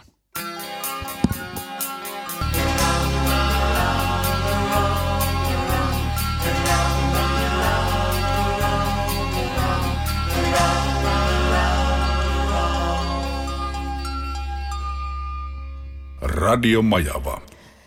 Näin. Täällä Retkiradiossa vielä muutama, ky- muutama minuutti olemme ja nopeasti vedämme päivän No kysymyksen. sepä se. Tässä Päivän onkin jännitetty, kysymyksen. mitä kysytään, osataanko vastata. Niin kuin. Tämä on nyt sellainen kysymys, tätä on kysytty ennenkin, mutta minä nyt kysyn tämän. Saa kysyä Molemmilta. Elikkä nyt Joppe Ranta, Monni Himari, jos ette asuisi siellä, missä asutte, missä asuisitte? Ja nyt ei kelpaa vastaukseksi 200 metriä johonkin suuntaan, Joo. vaan eri paikkakunta. Aloita sä, Monni Himari. Islanti. Mä olin siellä lammaspaimen. Tuli, tuli aika äkkiä. Islanti ja lammaspaimen. Niin. Kyllä, mulla olisi lampaita. Oi se Se oli, tää, tää oli helppo. Tää oli tosi helppo. Kyllä, mä, kyllä mä oon nyt niin tylsä ja mä sanon, että Et mä, sano Helsinki. en sano varmasti. Espoo. En varmasti sano. Voit, voit olla ihan sata varmaa, että Espoota ja Helsinkiä en laita ihan edes ekalle sivulle, jos pitäisi rupea kirjoittaa niin semmoisia paikkoja, mihin menisin. Ne ehkä löytyisi edes taka, ehkä löytyisivät edes takakannestakaan. Mä oon niin tylsä, mä sanon, että mä asuisin varmaan meidän mökillä. Mä oon nyt niin, kuin niin jotenkin taas hurahtanut siihen, mistä mä oon jollain lailla niin kuin henkisesti kotosin. Ja, ja tota, mut tekisi niin kuin huomennakin mielillä. Mä tiedän, että meillä käy huomenna mökillä kaivuri pihalla siis puoli tuntia tekee yhden pienen homman. Mutta tekisi niin mieli mennä sinne saappais seisoo ja kädet niin kuin tuossa lanteella katella ja sitten kun se on tehnyt se, Isäntänä. niin, ja sitten kun se on tehnyt se homma, niin jauhettaisiin vähän apulantaa siellä. Joo, kyllä näin on. Ja mä huomaan esimerkiksi semmoisen, semmoisen, että kun mä menen sinne mökille, niin se on siis Itä-Hämeessä, niin siellä puhutaan sellaista niin kuin Heinola Sysmä murretta. Mm. Ja mä en puhu sitä siis täällä, siis sillä lailla. Mm. Enkä mä puhu sitäkään siellä vahvasti, mutta kun mä oon siellä, niin mulle tulee tavallaan semmoisia sano, niin sanoja. Ihan. Että mä sanon tavallaan, käytän niin jotain semmoisia samanlaisia termejä, vaikka mä en tapaa siellä ketään. Se, se on si, sitä jotain niin kuin sisä, sisällä olevaa, samalla kun sä rakastat luontoa tai, tai, tai Kyllä. tämmöistä, niin siihen tulee se joku sellainen, niin, niin mä huomaan niin kuin huomaamatta, tai siis huomaan, että mä huomaamatta niin käytän sellaisia sanoja. Mökille muuttaisin. No niin. Mihin se? Öö, no, kyllä mä sanon, että jos mä sais asua Helsingissä, niin mä asusin... Eirassa. Kyllä mä asun sitten toisessa kotimaassa, niin Unkarissa ja Budapestissa. Kummalla puolella joke? Öö, Budan puolella tietysti me ollaan sieltä kotosi. Kato, Aina huomasitko, huomasitko Aina ollaan niin joku puolella. lähetys tehty tota, niin, kyllä, kyllä, tuolta kyllä, Budabe- kyllä. Budapestista, Kyllä. niin, tota, niin osasin No niin. kysyä. Mutta nyt hei, pikkuhiljaa aikamme on loppu. Eli kiitos oikein paljon Kiitos. vieraamme Monni Himari, jonka uusi kirja on juuri ilmestynyt. Käykää kaikki hakemassa se kirjakaupasta ja lukekaa. Sen lisäksi sitten ää, Monni Himaria voi seurata. Mitkä ne oli ne kanavat? Kerro itse. No Monni Himari Instassa ja Suomiretki on sitten kotimaan kohteisiin, Suomen kohteisiin ää, keskittynyt visuaalinen kanava siellä. Sitten kun haluaa ammentaa kaiken, niin se on se kaukokaipuu.net. Kyllä. Ei kun kaukokaipuu.fi Kyllä. netissä, niin mä olin sanomassa. Nyt soitetaan vika biisi. Joo. Eiks, Se on sun biisi. Onko se mun biisi? No mä soitin sit- äsken Living the Livingsia. Joo, no niin, sitten tosta noin. Viimeinen biisi vielä ja, ja sitten homma on paketissa ja muistakaa tosiaan paketissa. Instagramissa ö, Retki Radio ja Spotifyssa ja Anchorissa myös Retki Radio. Se on yhdeksän se kappaleen numero ja tota, niin se on Mikko Alatalo ja Pohjanmaan junassa. Eli se kun lähdet kohta sinne takaisin pohjoiseen, niin Pohjanmaan junassa. Näin. Kiitos kaikille kuuntelijoille. Olemme back. Ja viikon päästä jatketaan. Viikon päästä jatketaan. Moi moi.